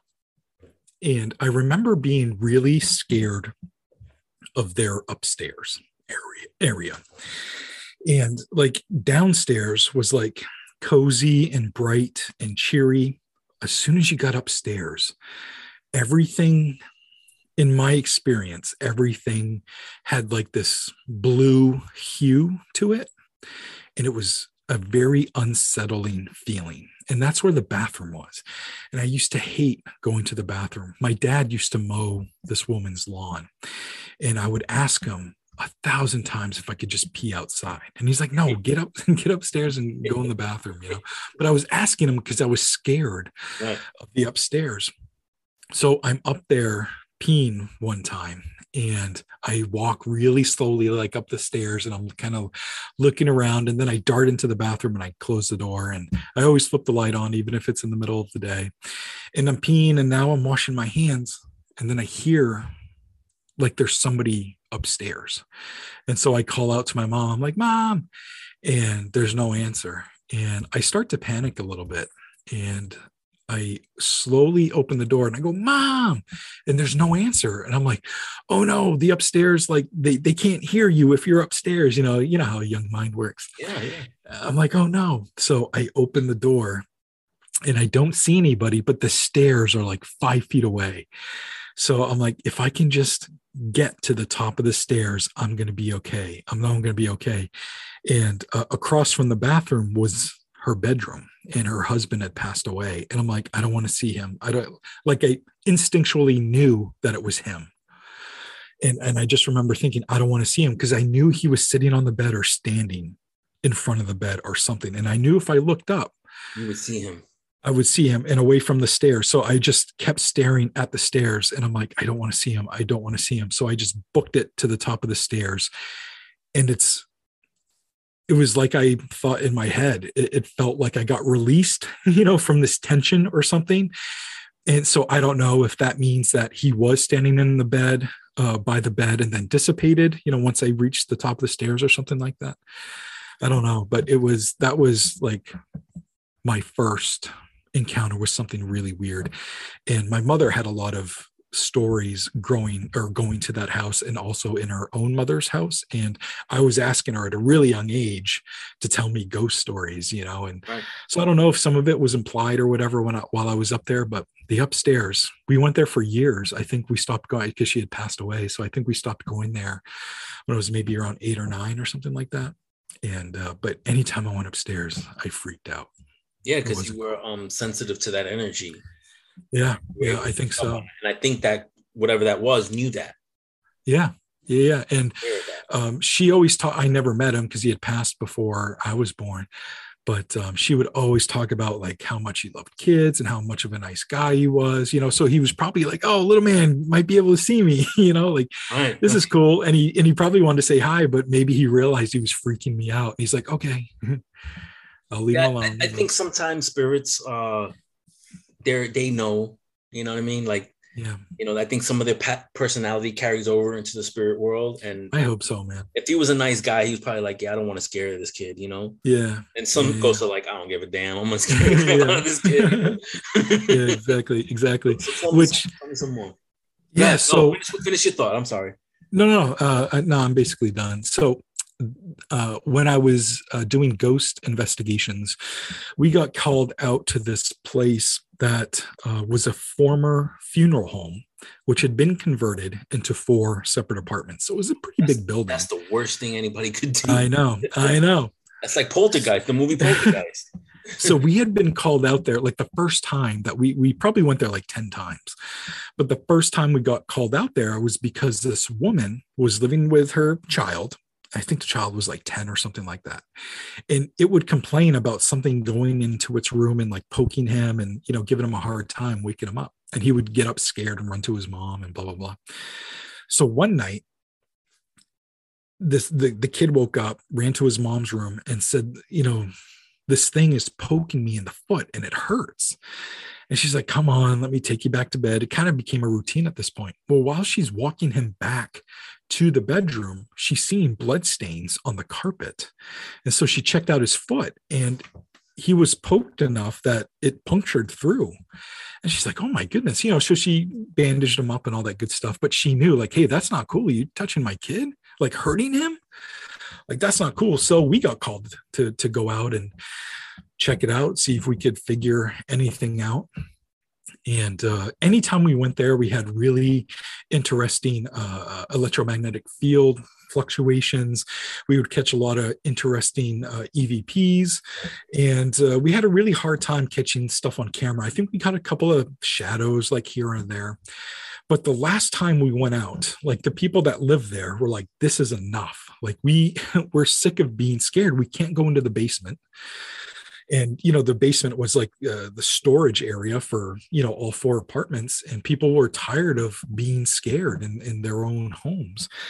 So they're like is there something you can do to like get rid of this haunting you know? And uh, i'm no expert when it comes to stuff like that so i called some people in to do a cleansing and uh, you know with sage and some salt and all that stuff and they had come up with a plan where we would salt around the entire perimeter of the house. But we left an opening that was uh, this little garage door on the back of the house, which is actually where the hearse would back up back into to collect you know the people. Bodies, yeah. so we left that area open and salted everywhere else. They went into every room and blessed and saged every room and did their thing. And um and what they were trying to do were to have like a pathway where everything would leave from you know by having it salted and we also want to potentially document the passage of whatever could be leaving the house. Now, we had investigated there like 10 times. And so we had established a rapport with like 12, 13 different spirits, which is a lot for one place. You know what yeah. I mean? And one of these spirits said that there was a, a malevolent, like larger than life sort of spirit that was kind of confining them all there. So it was like dominating them.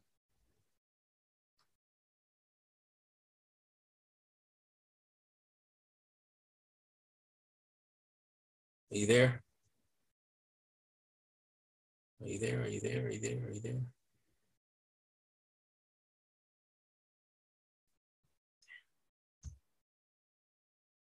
K2 is a little hello? EMF device. Hello? Oh, you got me? Yeah. Oh, okay. So Can my internet, my internet went out. Are you there? Oh, okay. Yep. Okay. So you were at the point where you said there was one spirit that was dominating all the others. Yes. Can you pick up from there, please? I'm sorry. Sure. No, it's all right. So through like multiple EVP sessions and K2 sessions, a K2 is a device that has lights on it and uh, and interacts with potentially uh, EMF spikes. And what we would do was try to have yes and no conversations by it's you know lighting a light for a yes and a different colored light for a no, and we would have full blown conversations with this thing. It was really interesting. So it got to the point where this spirit that was communicating through the K2 told us that there were like 50 or more spirits there that were being held by this one dominant spirit. Wow. And then we were inquiring, you know, like, is it demonic? Is it a really bad spirit? And they basically answered like, no, it's just kind of like an asshole spirit, you know, but, but nothing, but nothing demonic, you know? So that made us feel better. So, uh, we wanted to document potentially seeing this activity with trying to get this spirit out. So we actually set up a little path of K2 meters uh, that led to the entry or the exit of the salt, you know, perimeter thing that we did. And I was outside and I had some team members inside and we had walkie talkies and we were talking to one another. And I wanted to see if I could see anything outside, like leaving the house and they wanted to see if they could see the K2 meters go off or if they could see anything happening inside while this cleansing was happening. So they would radio me and tell me, oh, one K2 meter just went off. And then, you know, five feet down towards closer to the entrance. Oh, the other one went off.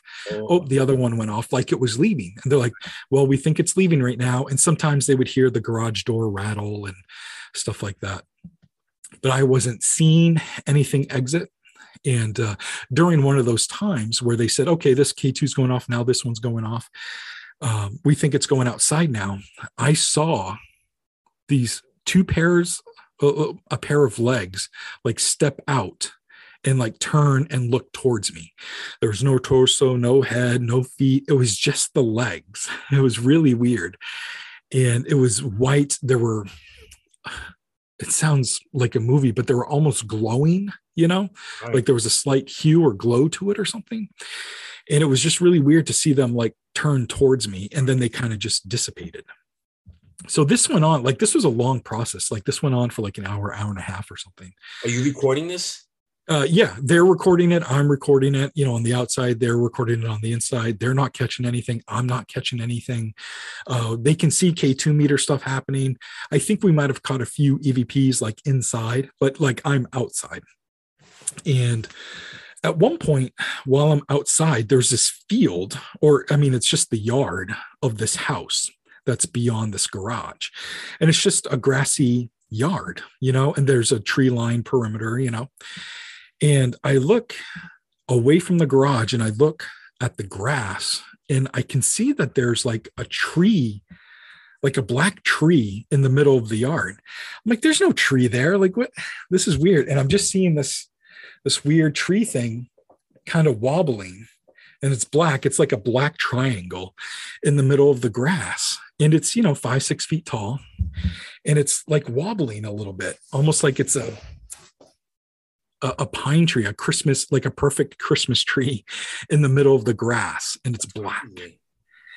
Yeah. So I'm like, what what the hell is that? And so I radio to the guys, I'm like, yo, I'm seeing something weird out here. You know, so I explain what I'm seeing. And so I have a night vision camera and I put the night vision camera up. I can't see it. I take the night vision camera down. I can see it. I bring it back up. I can't see it. I'm, I, am i am unable to capture it on camera. So I let the guys know that. And then I let them know I, am going to walk towards it. Like I want to see what happens. And right. they're like, oh, be careful, blah, blah, blah. And it's, it's probably 50 yards away from me, something like that. So I start walking towards it. It's still there. It's not moving other than the weird wobbly thing. I, I've walked about 20 yards and I start getting this overwhelming ominous feeling come over me. And I'm like, oh, this thing doesn't want me to get near it. You know, I was, it's just, you know, it's a weird feeling you get. Right. It's telling you, don't come near me. Yeah. Yeah. And, but I was like, fuck that. I get,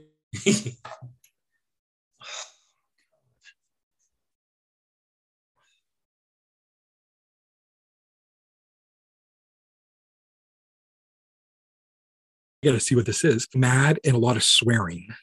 You got me still? Yeah. Yeah, I got you. Um, so, and I'm like, oh man. And I'm starting to get scared because this is really, it's really influencing my mind. You know, like what's going to happen when I get to it? You know, if it's this mad, what's going to happen? So I'm probably 20 yards away from it now. So I'm closing in on it and it blinks out. Damn. I'm like, what? I, I, couldn't believe it. So I radio the guys, and while I was walking towards them, I'm on the radio, and I'm like, guys, I'm getting a really bad feeling. Like I think it's mad at me. You know, I'm telling them that stuff. And then I radio, and I'm like, it just it just disappeared. It blinked out. I don't know what happened. I was like 20 yards away from it, and it just it disappeared. So I finally get to the area where I think it was standing. There's no tree. I don't know what it was. Um, but eventually the people that were cleansing the place said, you know, we think we think the place is empty now. So I'm wondering if they forced that malevolent asshole spirit right. outside and it was trying to stand its ground or something with me or whatever. And um, I, I approached it or I challenged it, if you will, and right. and it got the fuck out of there. I don't know. But, right. No, but I mean, you won that battle because it left. yeah, yeah, yeah. But now, were you able to check in to see like yeah. later on to see you know. Yeah and i think we were good we were good for a good few years. And i was contacted by somebody else who is local to that area who does ghost investigations. And they said hey have you ever investigated you know this blah blah blah and it's this former funeral home? I'm like uh, yeah. And so you know we exchanged you know investigation stories and stuff. And they go well whatever it is is back or something else is happening. And and they were kind of taking over at that point you know and i'm like well good luck to you and um, it turns out this guy has really made a name for himself and you can see him on youtube now. It's called ghosts of carmel C A R M E L, Ghost yeah. of Carmel, Maine. And uh, he has tons of, like, he does a little video TV show, like a YouTube TV show of his investigations in Carmel. And he goes to that former funeral home quite a bit. And uh, so you can see footage of stuff. Yeah, I want to see that. I'm, I'm going to check yeah. that out. Ghost of Carmel. I'm going to write that yeah. down. Ghost of Carmel. All right, no more. Let's get into, uh, well, you know, I'm going to show you something real quick. Mm. Probably going to make you laugh. Okay. I don't know if you can see this. Oh my god, that's crazy, man. It, that's the actual. Is that the original? That's the Like that's the sleeve? That's yeah. the sleeve. Yeah, Oh, that's the sleeve. That's crazy. Man. Did I send that to you? Uh, yeah, you did actually Nice. send me this. Oh my god, that's crazy, man. yeah, yeah. Isn't yeah. that artwork insane? Oh yeah, the, it's beautiful. It's beautiful. Yeah. Oh, what about Uh, this? Al- Ame one. Oh my god, you got everything, dude. That's crazy. Oh, shout out to DJ Bizkid. yeah, yeah. What about that? Oh, the tools. That's me and Moshe. That's crazy, man. And la- last but not least, I don't know if Yeah, you can yeah. really see it, but Ah, Sasquatch the Great Dying. yep. I thought I was gonna quit work after that came out. you thought you were done. That was it. yeah, yeah. I'm gonna make it after that release. One last That's crazy. You- I don't know if you could see it because it's a pretty big poster, but Oh shit. You signed it. I don't know. If you can I signed it to you. yeah, you signed it. You see? That's crazy, man. I'm a fan, That's dude. Come on. Awesome. you are, man. That's really cool. I thought to take a break from this and, and and show you some cool stuff, man, and show the fans, you know, out there, you know. Um, but in the end, I want you to send me like all your links and everything, so I can put it on the you know Yeah, yeah, description, so everybody can find your material. So let's get let's get into your book, dude. The first Okay. one was UFOs over Maine. Yeah. How did Yeah, that come that- about? I mean, I know you went into the origin story of it, but like, Yeah, how did that come about? What What are your best stories in that in that book? Oh boy. Um, there are some personal stories in there. Anytime I put out a book, I always include some personal stuff with it. You know, people are witnesses are so willing to be raw and genuine and share their stuff with me that I- I want to, you know, be respectful and do that same thing back, you know, and share some of my stories. So some of the stories I've already shared are in that book, but there's um, um one of my personal favorite stories in that book is I was in Augusta, Maine. Augusta is our state capital. Right. And uh, I had done a solo investigation of this former bakery turned into like this warehouse. And then there's living quarters above the warehouse. And, and I had done an investigation there uh, one night, and it was summertime. And uh, I ended up leaving there at like two in the morning, something like that. And I had about an hour and a half ride home. So uh, the owner of the place, I'm outside, he's standing up by his door and he's like, So you're good and everything? He's like, I'm dying. I got to get to bed. And I'm like, Okay, man, I'm good. I'm almost done packing up my car. And he's like, All right, you have a good night. He shuts the door, all the lights go off, and I get done packing my vehicle. I close the trunk and look up, and right in front of me is this weird sparkler type UFO. You know, like a kid's sparkler, and it's, you know, and it kind of runs down. Well, this was this weird kind of shape shifting silver sparkling thing. And it was 20 feet above the street lights. Right. And it's just floating. It's silent. And it's maybe like this big, like basketball size, maybe, maybe a little bigger. And it's just floating above me silently going down the street and it finally floats behind a building. And i just gotten done putting all my gear away. So i don't i don't know what's you know i don't have anything. I'm being human in that moment and i'm like what the fuck was that? Right. Right. It- you know it, and it that's what it looked like. If somebody you know a kid with a sparkler going like that that's what it looked like you know but it was silver i'm like what the fuck i just had a ghost investigation i just see a ufo what the fuck is going on man this is crazy so i get in the car and i'm blasting grand buffet you remember those days Yes. and uh, so I'm listening to Grand Buffet and I'm going down the highway. I think I eventually turn it over to uh, Coast to Coast.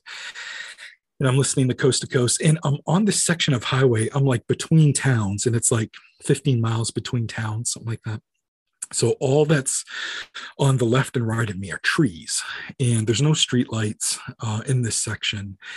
And so it's just all highway and it's pitch black except my car headlights. It's two in the morning. Again, it's Maine, so there's not a lot of other cars on the road. I don't I don't even remember seeing one. And while I'm driving, I'm probably um how far is that? I'm probably 40 miles from where I was to where I had this other encounter. So I'm driving, and from the treetops, I see now a red sparkling weird UFO go from one side of the road and it goes like this loop and then disappears beyond the trees on the other side of the road. And it was like it was in slow motion. I just watched this thing and it was like a red version of the silver thing I saw earlier. Almost like somebody lit an arrow on fire and shot it, you know. Yeah, yeah, yeah. It, but it was that weird sparkling thing. And I'm like, what the fuck? Like you just want to rewind it. You just want to see it one more time, you know.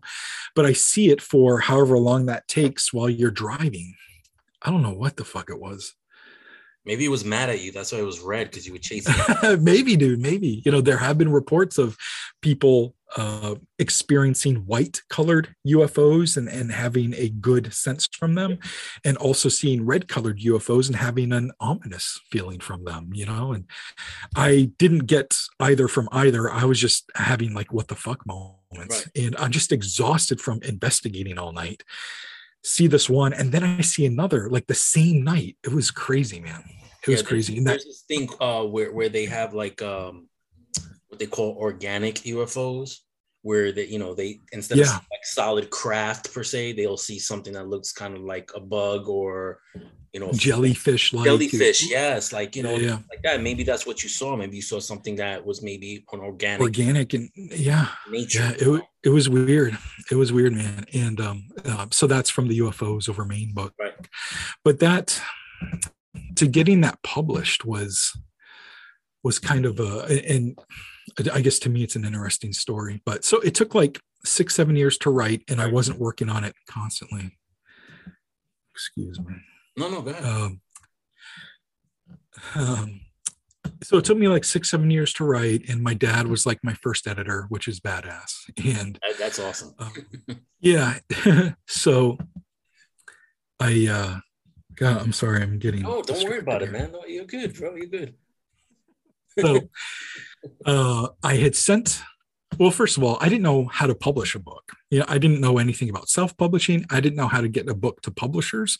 So I've written the book, and now I'm like, all right, now what the hell do I do? So I'm googling that, how to publish a book. You know, and it said that um, you know some sites said you could send in um, manuscripts and things like that but there are certain publishers that don't take unsolicited manuscripts and of course i don't have an agent or anything so i'm like okay i've got to go with publishers that take unsolicited material so I'm sitting there, you know, while I'm Googling and I look over at my library of books on the paranormal and I'm like, you dummy, just look at some of those publishers, you know, look them up, you know, who put those books out, especially the main ones, and see if there's something you can do there. So I go through a bunch of those books. I'm writing down all the publisher's name, and I'm, then I'm going to their websites and seeing what their submission process is. And almost all of them want you to submit like an outline and then some chapter samples. And I'm like, well, how do I do an outline? So I Google that, you know, and so I'm finding out how to do all this stuff like on the fly.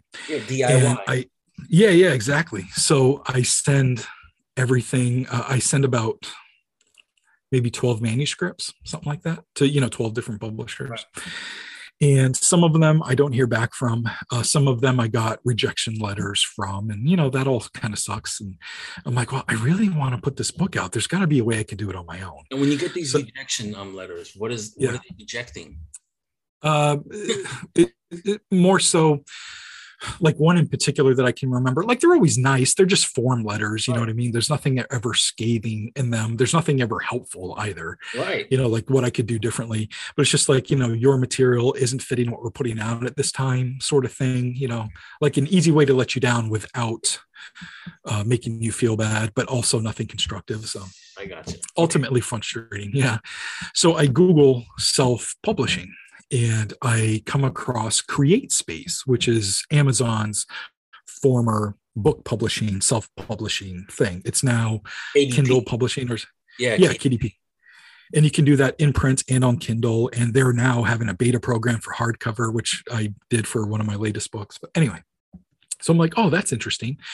Maybe I'll just go through that. Now, there's still an approval process, at least at that time with CreateSpace, where the gods of CreateSpace have to go through your manuscript basically looking for plagiarism you know because they don't want to have their name associated with with anything that's plagiarized.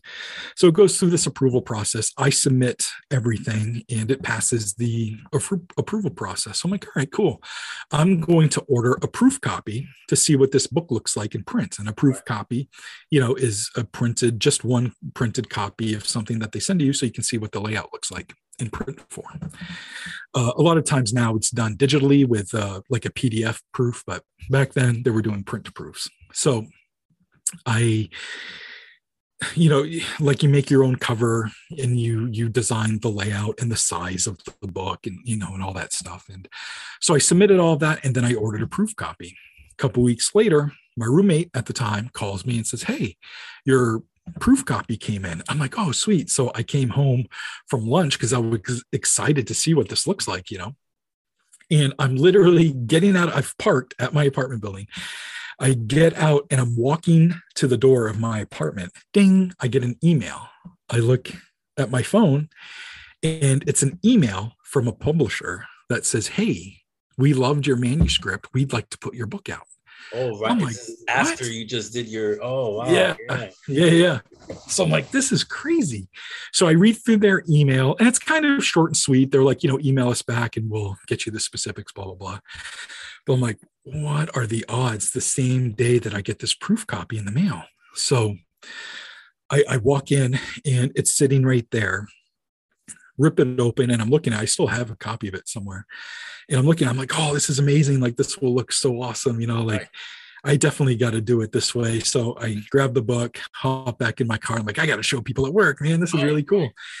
And, you know, for the rest of the day, for the next couple of days, you know, my mind's just going crazy. Like, wait a minute, an actual publisher wants to put my book out. That would be a really cool thing and a cool experience to go through. Maybe that's what I should do instead of self-publishing you know? So i talked to some close friends and they essentially they're like you know do what you think is best for you. Again ultimately unhelpful but they did help me weigh some pros and cons which is okay. So i finally made the decision and it was only a few days it was probably three or four days. I emailed the company back and i told them i was interested. So that started a whole tidal wave of stuff for a published author. Uh, contracts conversations on the phone uh, you get assigned an editor you get assigned a publicist and these are all things that i am not used to. Even doing music for like 20 years i never got to this point like because I had gotten signed essentially. It's an independent label, if you will, you know, being a small publishing house. In a way, uh, it correlates they, to the music industry. Exactly. Yes. Uh, uh, a, a, correlation that I was making in my own head. So it was a lot that I didn't know. I didn't understand. The contract was thick as fuck, and and it was crazy to to to read through. You know, it reads like Shakespeare. You know. And so I uh, mailed the contract to my dad so he could check it out and be like, yo, can you look through this and make sure I'm not signing my life away and stuff? And so ultimately, what he looked through, I, you know, he's no legal expert by any means, but his um, summation was, well, you're not going to get paid very much, but it is somebody that's going to pay to put your book out. They are going to distribute it wherever books are sold. And that's a pretty cool thing, especially if it's your first book, you know. So that's my opinion on it.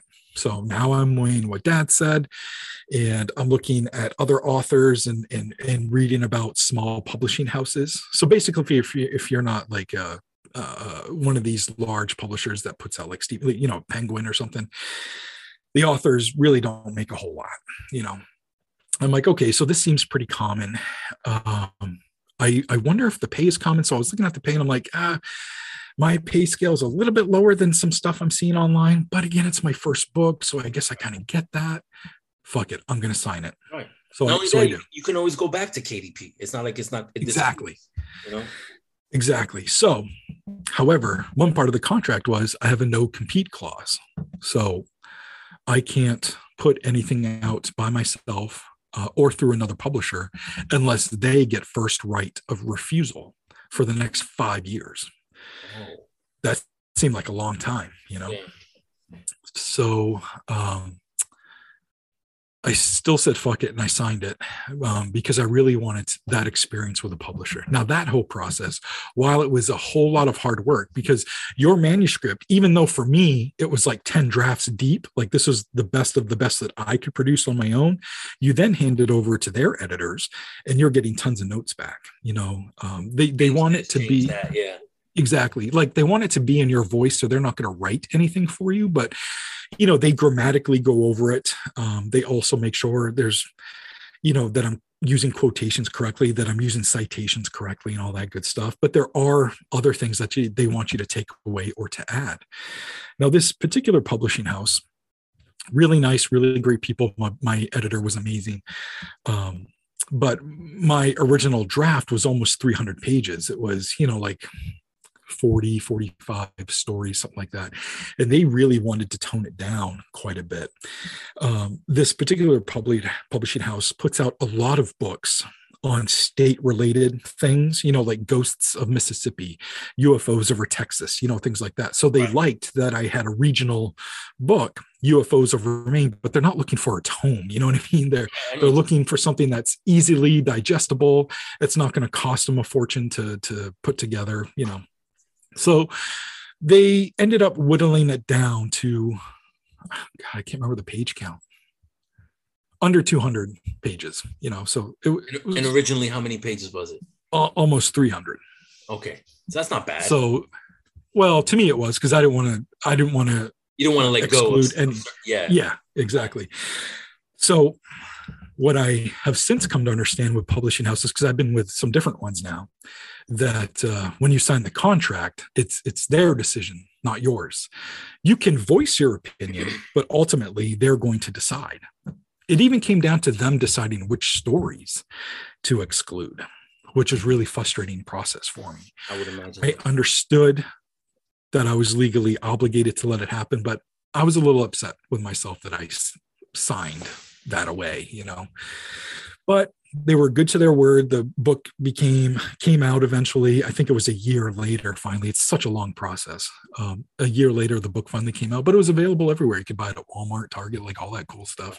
Yeah, awesome. And um, um, it it did you know fairly well for a small book. You know, uh, um, anywhere between a thousand and five thousand copies is really good for uh, you know a small publishing house and i did in between there because i don't want to blast my numbers out there but I understand. Uh, uh, but i did in between that and i was really excited to get another book going so after it came out i had been working on an additional like a second follow-up to the to, to ufos over maine and uh, i submitted my outline to them I don't know, probably six months after the book actually came out, the first book. And they rejected it. And I was like, what? Uh, okay. Yeah. All right. so it's not this easy. Okay, I got you. And I'm like, okay, well, what, what are you looking for? Because now I'm at least talking to people in the company and I can get some feedback or whatever. And and they were essentially like, well, we just put this out you know ufos over maine we're not going to put a part two out immediately you know? Right. but i'm like i got all these great stories. Like i want to put it out you know? Right. and they're like well you can't. Uh, can you come to us with another story? So i was trying to go over like different things. I'm like well i got a lot of ghost stories that i know. And they're like well we have a lot of ghost books out right now that's not you know and and our table is filled up for you know october of this year so we're not you know so if you did want to put a ghost thing together you might be looking you know, a year or two down the road. And I'm like, oh, I want to get something out there sooner, you know? So I was even pitching like these crazy Korean urban legend stories, you know, doing the elevator game or, you know, things like yeah. that and, and telling those types of true accounts. And like, we've never even heard of that. I mean, I guess that's interesting, but write it if you want and then submit it. And I'm like, that's a whole lot of work to do. And then, you know, isn't, and to have them be so flippant about it. That game connected to that girl in California, Elisa Lam, that went to the hotel? Supposedly. I mean, no, but uh, that's one of the theories, you know. Um, so that that process wasn't going very well for me. Plus, I was and still am obsessed with UFO stories and abduction stories and all that good stuff. So I then pitched them a coloring book the coloring book would be kind of a like a short summary like a page long summary of like major encounters on one page. And then the next page would be coloring that encounter. So there was like phoenix lights and there was some Billy Meier stuff and oh, yeah, I, I can't remember all the the other ones but there were like 12 15 20 things that i had at the top of my head. And so with 20 encounters you're looking at 40 pages for a coloring book because you got the summary on one side and then the thing to color. And I had actually hired um, uh, Tiffany from uh, Crayon Beats to do a lot of the vector imaging. Right. Um, so, she, like, I still have those files. They're really great.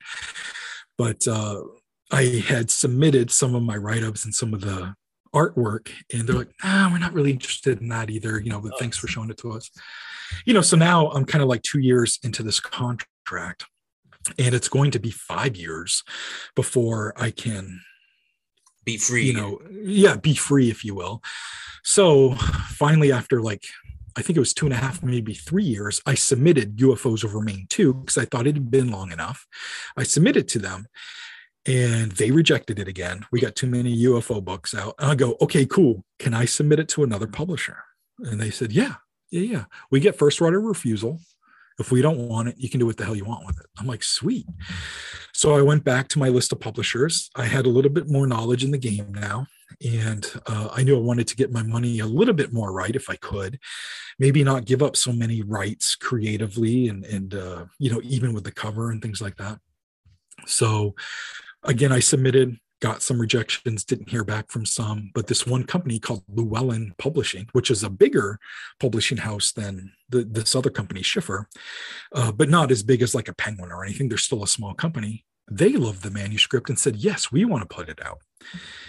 And uh, so I looked over their contract. It wasn't thick as fuck, which was cool, but there was still a lot of jargon and stuff. So I made sure to let my dad read it and I checked it out. And the money was a little bit better, but not by much and again, you sign over all creative control. And when I say creative control, that just means they have final approval on everything. I don't like that, but I knew it was a bigger publishing house, and um, they were looking for sixty thousand words. And 60,000 words essentially translates to 300 pages. So I'm like, yeah, that's that's what I'm looking for. You know? Yeah, more up your alley. Yeah. yeah, yeah. So I'm like, okay, this is cool and they assigned me a like a national publicist if you will meaning they have connections in all types of media like from sirius satellite radio you know to the local people right in my hometown. You know what i mean? Like they covered a gamut of stuff. It wasn't just regional you know? So i thought that was really cool. So i signed with them go through that whole year long process again, you know, get assigned an editor, get assigned a publicist. There's even a galley editor that's different than your other editor, which is an interesting process. And a galley is looking at your book uh, as a PDF on what it would look like printed out, kind of like a proof copy, but it's all PDF laid out. Anyway, and uh, so there was lots of back and forth, but they were really, really great to work with in regards to um, my input on stories to exclude or include and you know blah blah blah. And it got to the point where they're like you know you've reached the word count. We're loving this book. Is there anything else you want to include?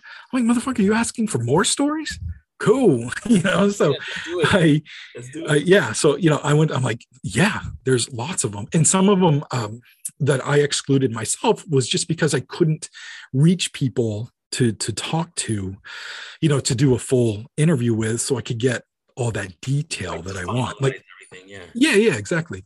So uh, i was still kind of having that hard time. So i asked them if it was cool if there were like four or five extra stories but they might not be as meaty but they're really great encounters you know? And they're like yeah absolutely. So i was able to throw in like four or five extra stories or something like that. And it was uh it was a really great but exhausting process.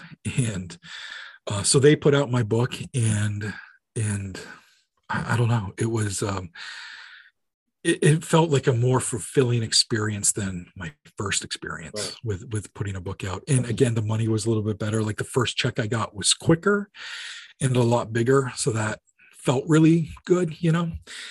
So i immediately start working on my next one. And they didn't have as many restrictions in regards to, you know, don't give us another UFO book, you know, until two or three years from now. It wasn't anything like that. They're just like, we get first right of refusal, send us whatever the hell you want. So um, I wrote this book called Granite Skies, and it's about a gentleman. Yeah, it's about a gentleman named Mike Stevens from New Hampshire. So my previous books before this were collections of stories, you know, from around my state. This Granite Skies book would kind of be like that Allagash abduction book, where it's a, a book about one person. Yep. Yeah. And he's had a lifetime of encounters. And uh, we were acquaintances, and I had gone down to this center that they would use for speakers and they would use for uh, um, group group settings for like psychic mediums would get together and discuss things. And he also had a ufo support group like an abduction support group. And that would all happen there. And i would go down and give presentations sometimes and um, so i started to get to know him a little bit. But people would come up to me and be like have you heard like what's been going on with mike? You know i'm like no. And so some I, I would get a little story here from someone. I'd get a little story there from someone. And they're like yeah he's been having encounters like his whole life and you should really talk to him about it. So i go to the center one day and he's holding this tablet and he's like you got to see this picture and it's a picture of this cabin that i go to in new hampshire. And there's a beam of light coming down from the sky. And they caught it on trail cam. He's like you got to see it. So i look at it and it's a fascinating picture. And it's it's it's in the print version of the book. But that's what it is. You see the cabin in the background and it's a nighttime shot and there's this beam of light coming down from nowhere you know it's it's really interesting and, mm-hmm. and but that kind of opened the door for me to kind of talk to him about his experiences and i'm like i hear you've had a lot of stuff happen to you and he's like yeah it's been happening my whole life actually since i was like three or four years old and i was like I've had an encounter, you know, since like three or four years old. Like, it's you know, in my head, I'm like, maybe we're kind of kindred spirits. He's really nice guy, easy to talk to, soft spoken, you know. So, he shared a couple of stories, but I was out Ubering one night and I was parked at a Burger King parking lot and we're talking on Facebook Messenger. And, and I was like, are, are you available for a phone call? It's like, let's talk. I want to hear these stories, you know? And he's like, yeah, sure. So I shut off my Uber thing and we get on the phone with each other. And I end up sitting in that parking lot for like two hours. And he's telling me all these crazy encounters that have happened to him since childhood up until that very day. You know, like he has encounters all the time. And uh, I was like, would you be interested in me writing your story you know? And he was interested but there were some things about his story that maybe he wasn't so comfortable sharing. So he's like well, let's talk more about it. I'm like yeah yeah let's talk more about it. Plus i'm always in the middle of like three projects. I'm like i don't even know if i can get to it this year you know? Like i was working on a documentary at the time and which is uh, otherworldly uh, right? That's right that's right so uh, I was like, yeah, let's revisit it once I have more time. Blah, blah, blah. So time goes by. We finally revisit it. I invite him up to Maine. I'm staying at a hotel in Southern Maine because he's in New Hampshire. And I didn't want to have to have him drive four hours, and nor did I want to drive four hours. So we each drove two. And we met in Southern Maine. And uh, he came to my hotel room and we sat down and had a four hour conversation where I interviewed him. And he was, he gave me more of the whole scope of his encounters fast forward six months like i took all of the like i record everything. I also take notes but i record everything on audio. So i transcribed a lot of it. I was taking a lot of notes from a lot of it over the course of a few months. And when i'd have some questions i'd either call him or facebook message him or something like that to clear something up or just ask some follow-up questions. But then i wanted to meet again. So we met down at his office in new hampshire uh, probably six months later basically so I could interview him again. And, you know, it's a technique just to make sure kind of everything sounds the same, is genuine, and maybe there's more details that I can get, you know. Yeah, because you got to make sure you're getting legit story, you know. Yeah. Yeah and i like it's not a requirement for me to believe him Right. but if i can feel like he's being genuine which i thought he was the first time too you know but if i can really get that genuine feeling from him then that's going to translate on the page you know Right. and, and come across as a genuine account because that's what i want regardless of my belief of the situation But at the same time, you don't want it to turn out like later on you find out it's a hoax because then it just right destroys everything that Yeah. you worked for. You know, you don't want that. You know.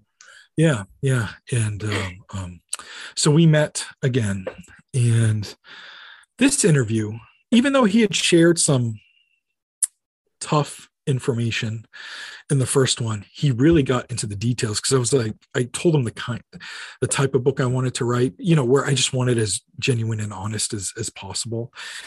And and he's like all right um here are some other things tangentially related to these encounters. Essentially, I've suffered PTSD from these encounters. I suffer from anxiety and depression from these encounters. My life crumbled at one point from these encounters. I decided to end my life because of these encounters. And I'd like to share that in the book. And I'm like, holy fuck. All right. Um, I will handle that as sensitively and as caring as possible. And I think that's amazing because people do suffer trauma with these encounters. I have suffered trauma, not from these types of encounters, but the trauma is still the same. We share similar traumas. His catalyst was extraterrestrial, mine was a shitty upbringing and uh, a bunch of other shit we don't have to get into right now. Right. Mine. Um, mine was both. yeah, oh, fair enough, fair enough. So uh, I, I could really relate to him on that level. And it's really important to normalize the conversation around mental health. So it's easier to talk about somebody who's struggling. Hopefully, we're, we're normalizing it to the point where somebody who doesn't share will start sharing, you know, and, and maybe we can save a life, you know, and, Yeah. and that's a big deal to us. I currently like to this day struggle with suicidal ideation you know and and that's a real thing for a lot of people and uh, so it, it got to the point where mike i, I would send uh, samples of the writings that i was working on in the moment to mike to make sure he was comfortable with everything that i was writing about him. And we were in lockstep the whole way. Like i wouldn't make a decision without his approval you know and uh, and he thought that was really nice. And, and it's not something that i have to do you know and and but i couldn't do it any other way. This was his story and it's a sensitive story and it's a crazy story and i needed to make sure that he was 100% on board with everything that i was doing. And uh, so when he finally decided to tell me the suicide story that was that was really rough. That was that was heavy and we cried and the way he ultimately decided to not kill himself was because of another death that occurred. So, like tragedy with a life saving moment, like it's, uh, it was an incredible thing to, for him to be comfortable sharing. right. And know? it's weird how the universe works. You know what I mean? Like yeah. you know, Yep. uncanny Yep. things like that that happen. You know. Yeah. Yeah. And, and, and he- it was planned. He knew where it was going to happen. He knew how it was going to happen. He knew what he was going to do before it, you know, to like enjoy things for like one last time, if you will, you know. And um, it was late one night and he was scrolling through Facebook and he read a post about a friend of his dying and that changed everything going forward, you know. So now he's at the point where he's not suicidal, which is great. Although he still thinks about it sometimes because we're all normal and it's a normal thing that people do think about. He still struggles with anxiety and depression. However, there is hope where there wasn't before. And that's amazing. And through him, I have more hope than I've ever had before, you know. Um, and, and that's an, an, an amazing thing. And I think I said before about people being so raw and genuine with me that I like to be raw and genuine myself. I did the same with this book. so the Granite Skies book, it's Mike's story on one layer. Right. The other layer is Mike's mental health and discussing that very genuinely and very honest and raw. And then there's a third layer that discusses my own mental health and some of my own thoughts in regards to what I was thinking, what I was doing when Mike was telling me his story, you know. So there is a third smaller layer of my own anxiety and depression and suicidal ideation and talking about therapists and you know some some dark thoughts that I don't, you know, normally share, but I'm like, no, this this is what it means to normalize. So right. if he's going to share, I'm going to share, you know, and, and it's uh, only right. Yeah. Yeah. And he agreed, which is great. And, uh, in this book turned into something that neither of us expected it to. You know, we we thought we had a pretty good UFO book. And when I say UFO book, I don't know how many people out there have read. Sometimes some of them read like textbooks and they're fucking slog to get through. Some of them do read uh, pretty well and they're kind of scary and kind of fun. But there's not a whole lot of them out there that talk about the aftermath or how people struggle or how you're supposed to live your fucking life right. by also having this life altering thing happen. You still got to be a dad you still got to go to work you still you know have to drive the car or get coffee or whatever but you're an experiencer that whole time you know? Right. A lot of these books leave out the human element exactly. Not all but they're you know they're few and far between. And this is what this book turned into. And mike and i have described on podcasts that we've done together that it was almost like going to war together like we were bonded you know? And that's not to dismiss what it's like being in war but just to convey the impact that the two of us had on one another by sharing such sensitive information you know? And uh, so when i say mike and i were in lockstep that was with everything that was with submitting it to the publisher and then what they said back to me and what we ultimately decided. So I submitted uh, some chapter samples to my current publisher, Llewellyn, current publisher at the time. And they said, We love it. Yeah, let's put it out. And they sent me what's called a memo offer. And a memo offer is really just a small memo and it outlines two or three things like what your money's like and a couple other things. And I'm like, Ooh, I don't like this.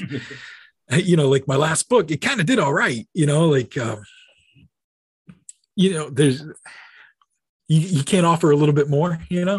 You, are expecting uh, to go forward. Right, right, right. Forward, and, and it's not right. looking like that. Right.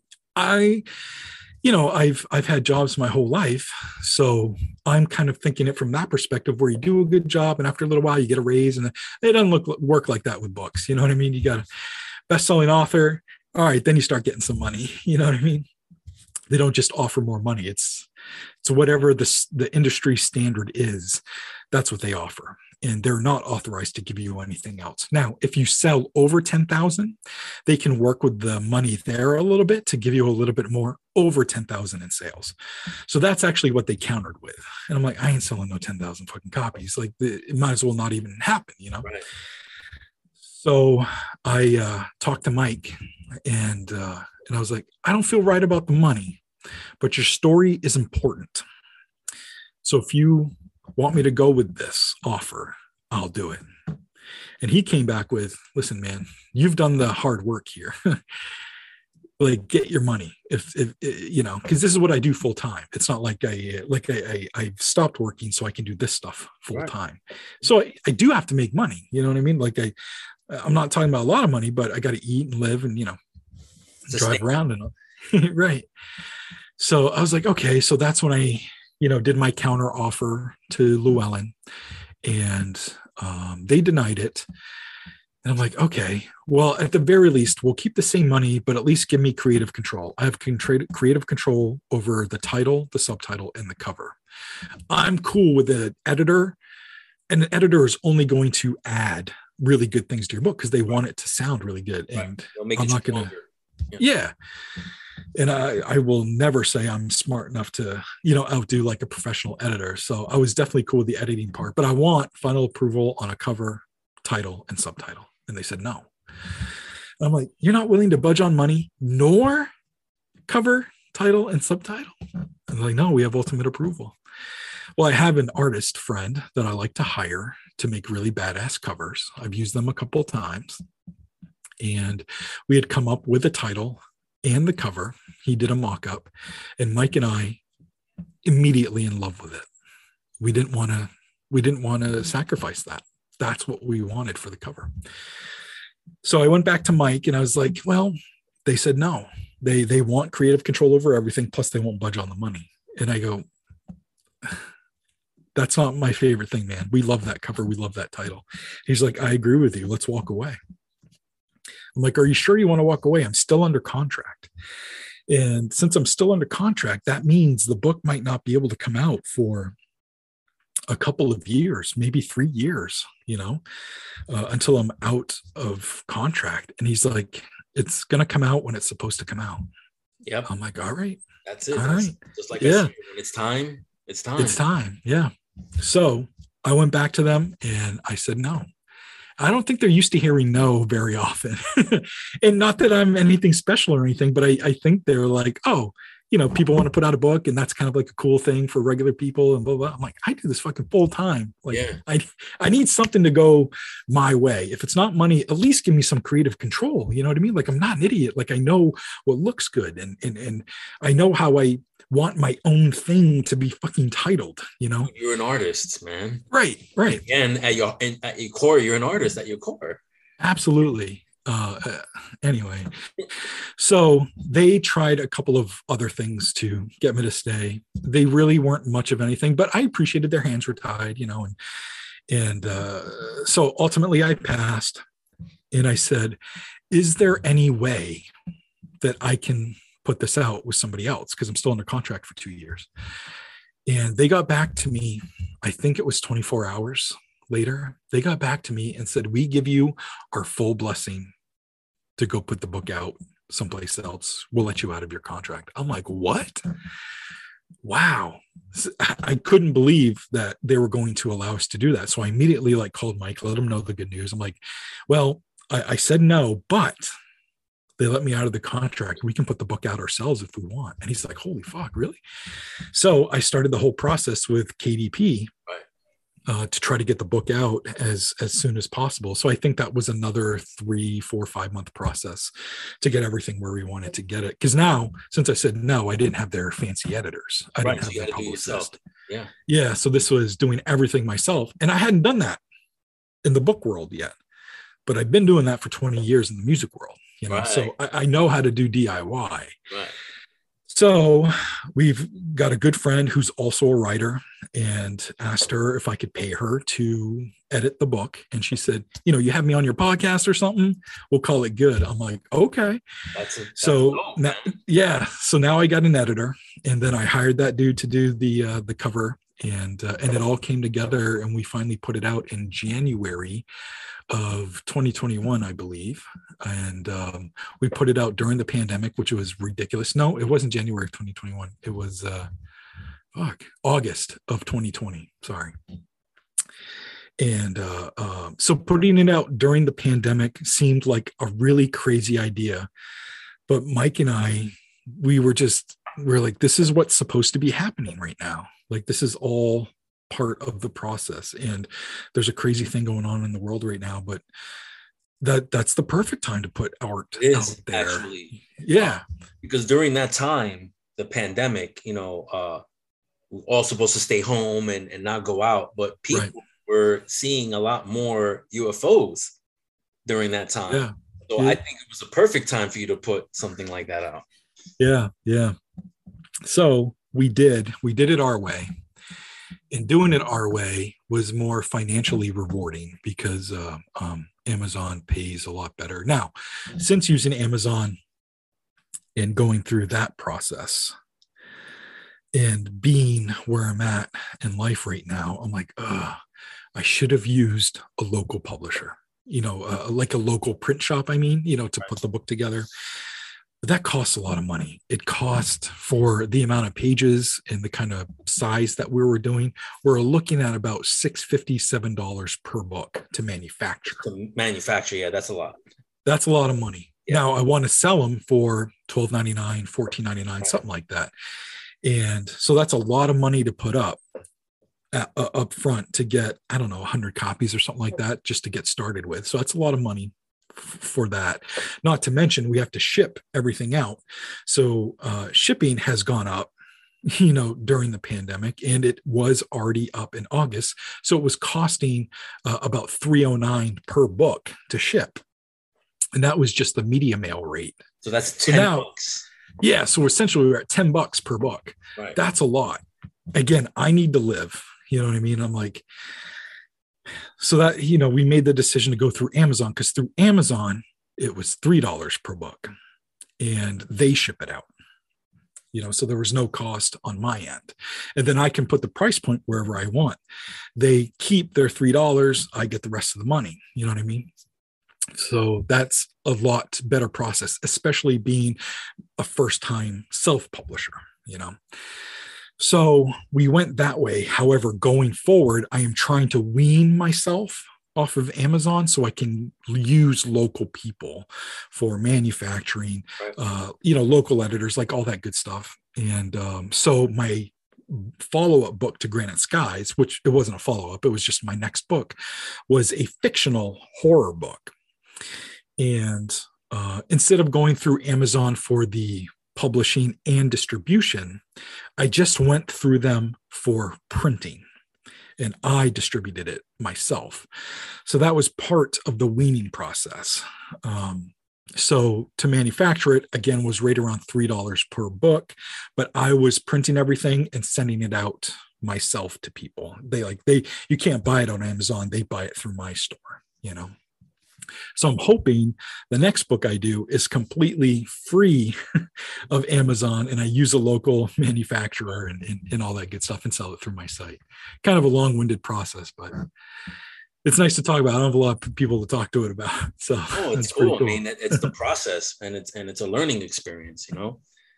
Um, so before I wrap this up, I can't yeah.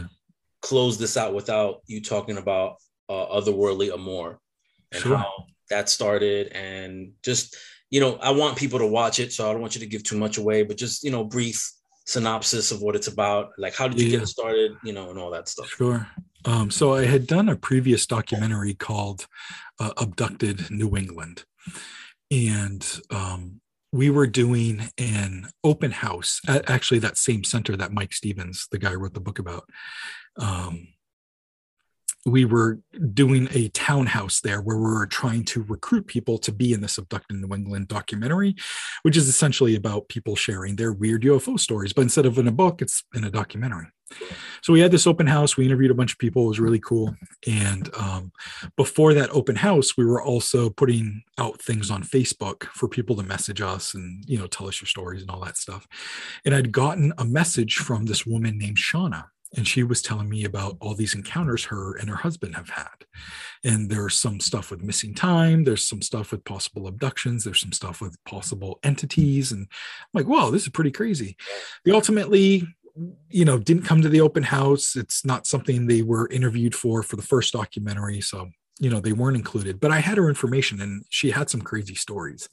So probably five six months later i followed up with her personally and i was like hey i'd like to hear more about your stories. So she shared some more of her stories and again they were continuing to be pretty fascinating. And i was like would you mind if i kind of if i came to your house and interviewed you and your husband about you know all the encounters you had? And sure. So we set up a time.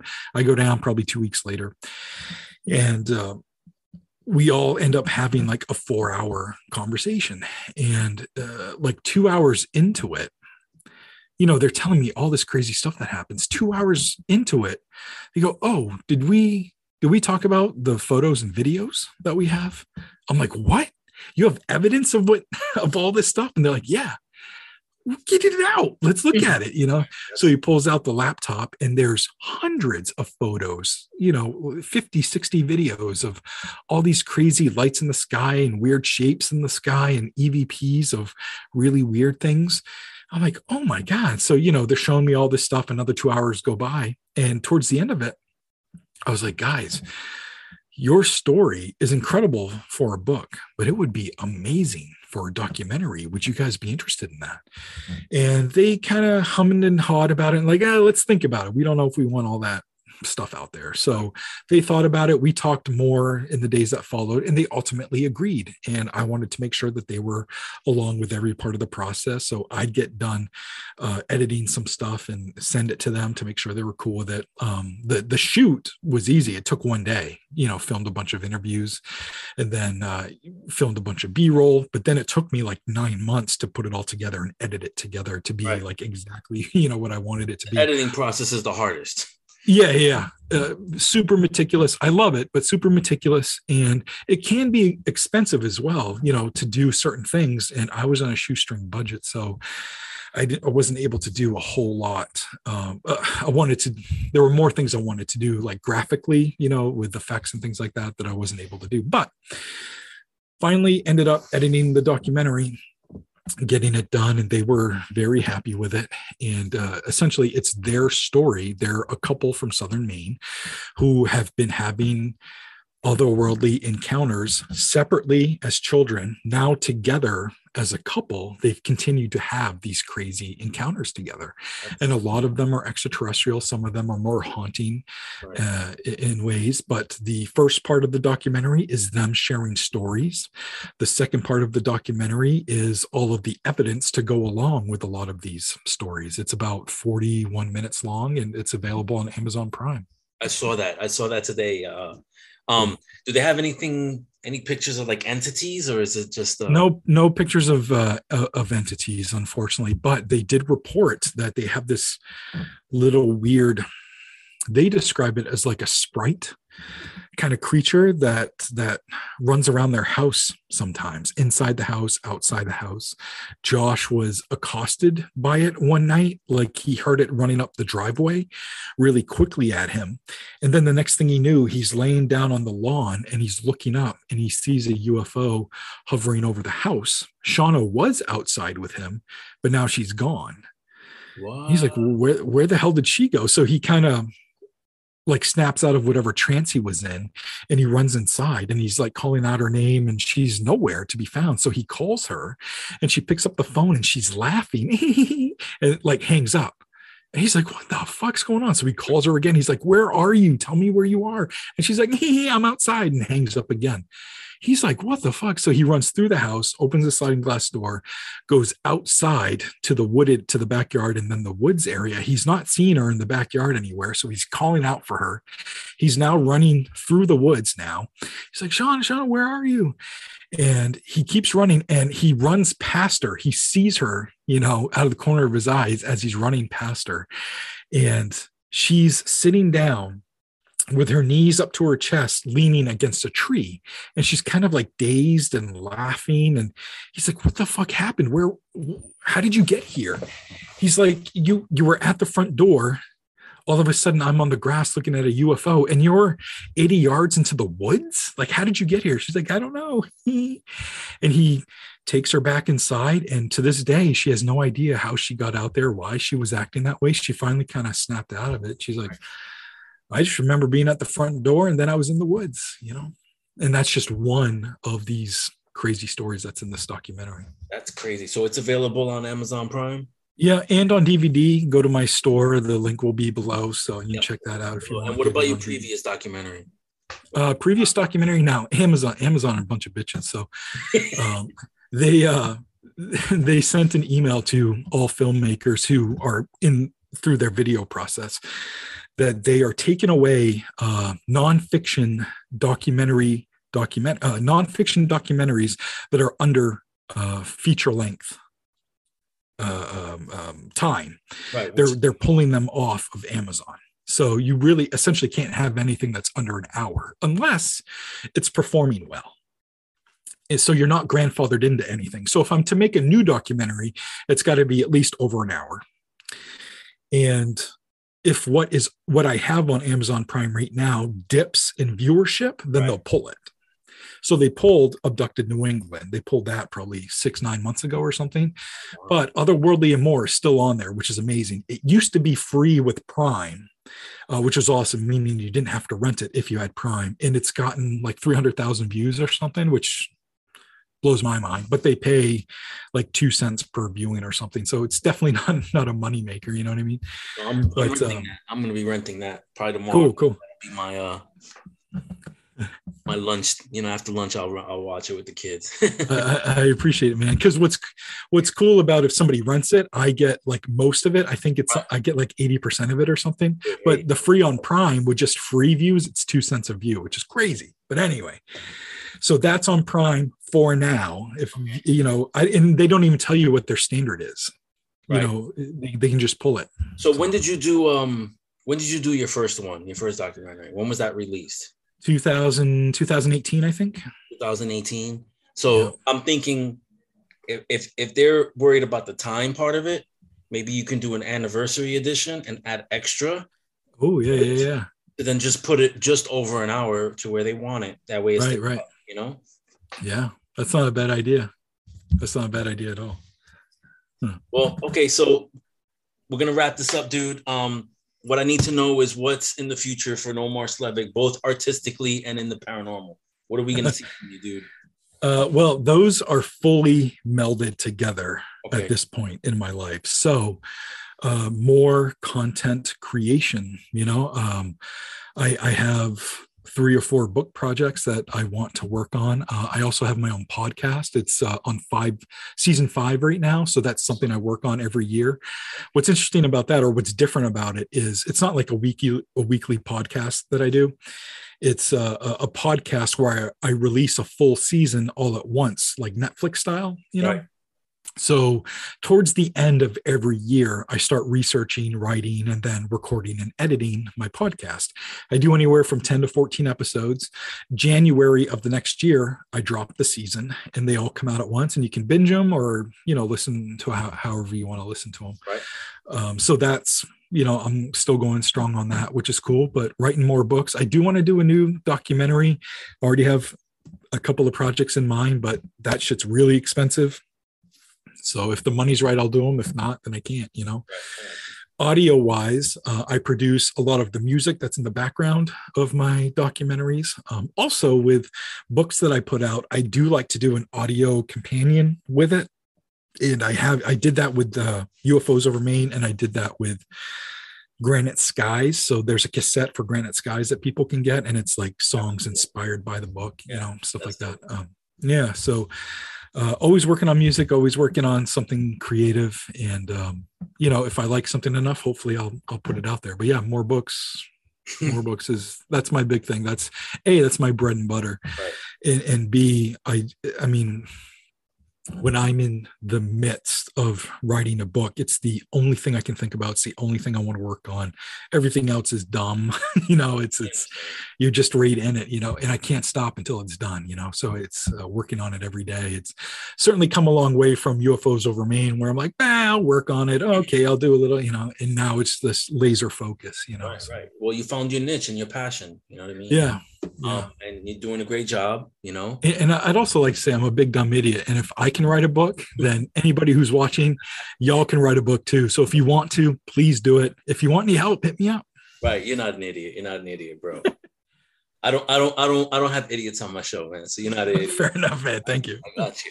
Well, thank you, man. I really appreciate you. Um, I've known you for a long time. You know, often yeah. I've had conversations throughout the years, but uh, yeah but I mean, I was taken back when I when I found out that you went that route to the paranormal, you know, investigation route. But uh, yeah. But thanks for everything, dude. And um, yeah, I'm gonna put the you know if you could send me the information of where you want Absolutely. people to go to, I'll put that in the description below. And uh, you have a great night, my man. All right. Yeah, you too. Thank you all so right. much for thinking of me, having me on. And yeah, man. and and you were one of the first persons that would review my CDs, my albums honestly, and would hear it for what it was, flaws and all, and I really appreciate it. So thank you. Yeah, no worries, man. I don't, I don't, I don't, I don't deal with whackness, man.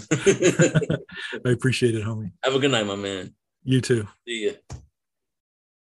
All right, dude. I think that's yeah, that's the. I stopped the recording, so we should be good. Let me see. Did it stop the recording? I think it did. Yeah, let me stop the recording.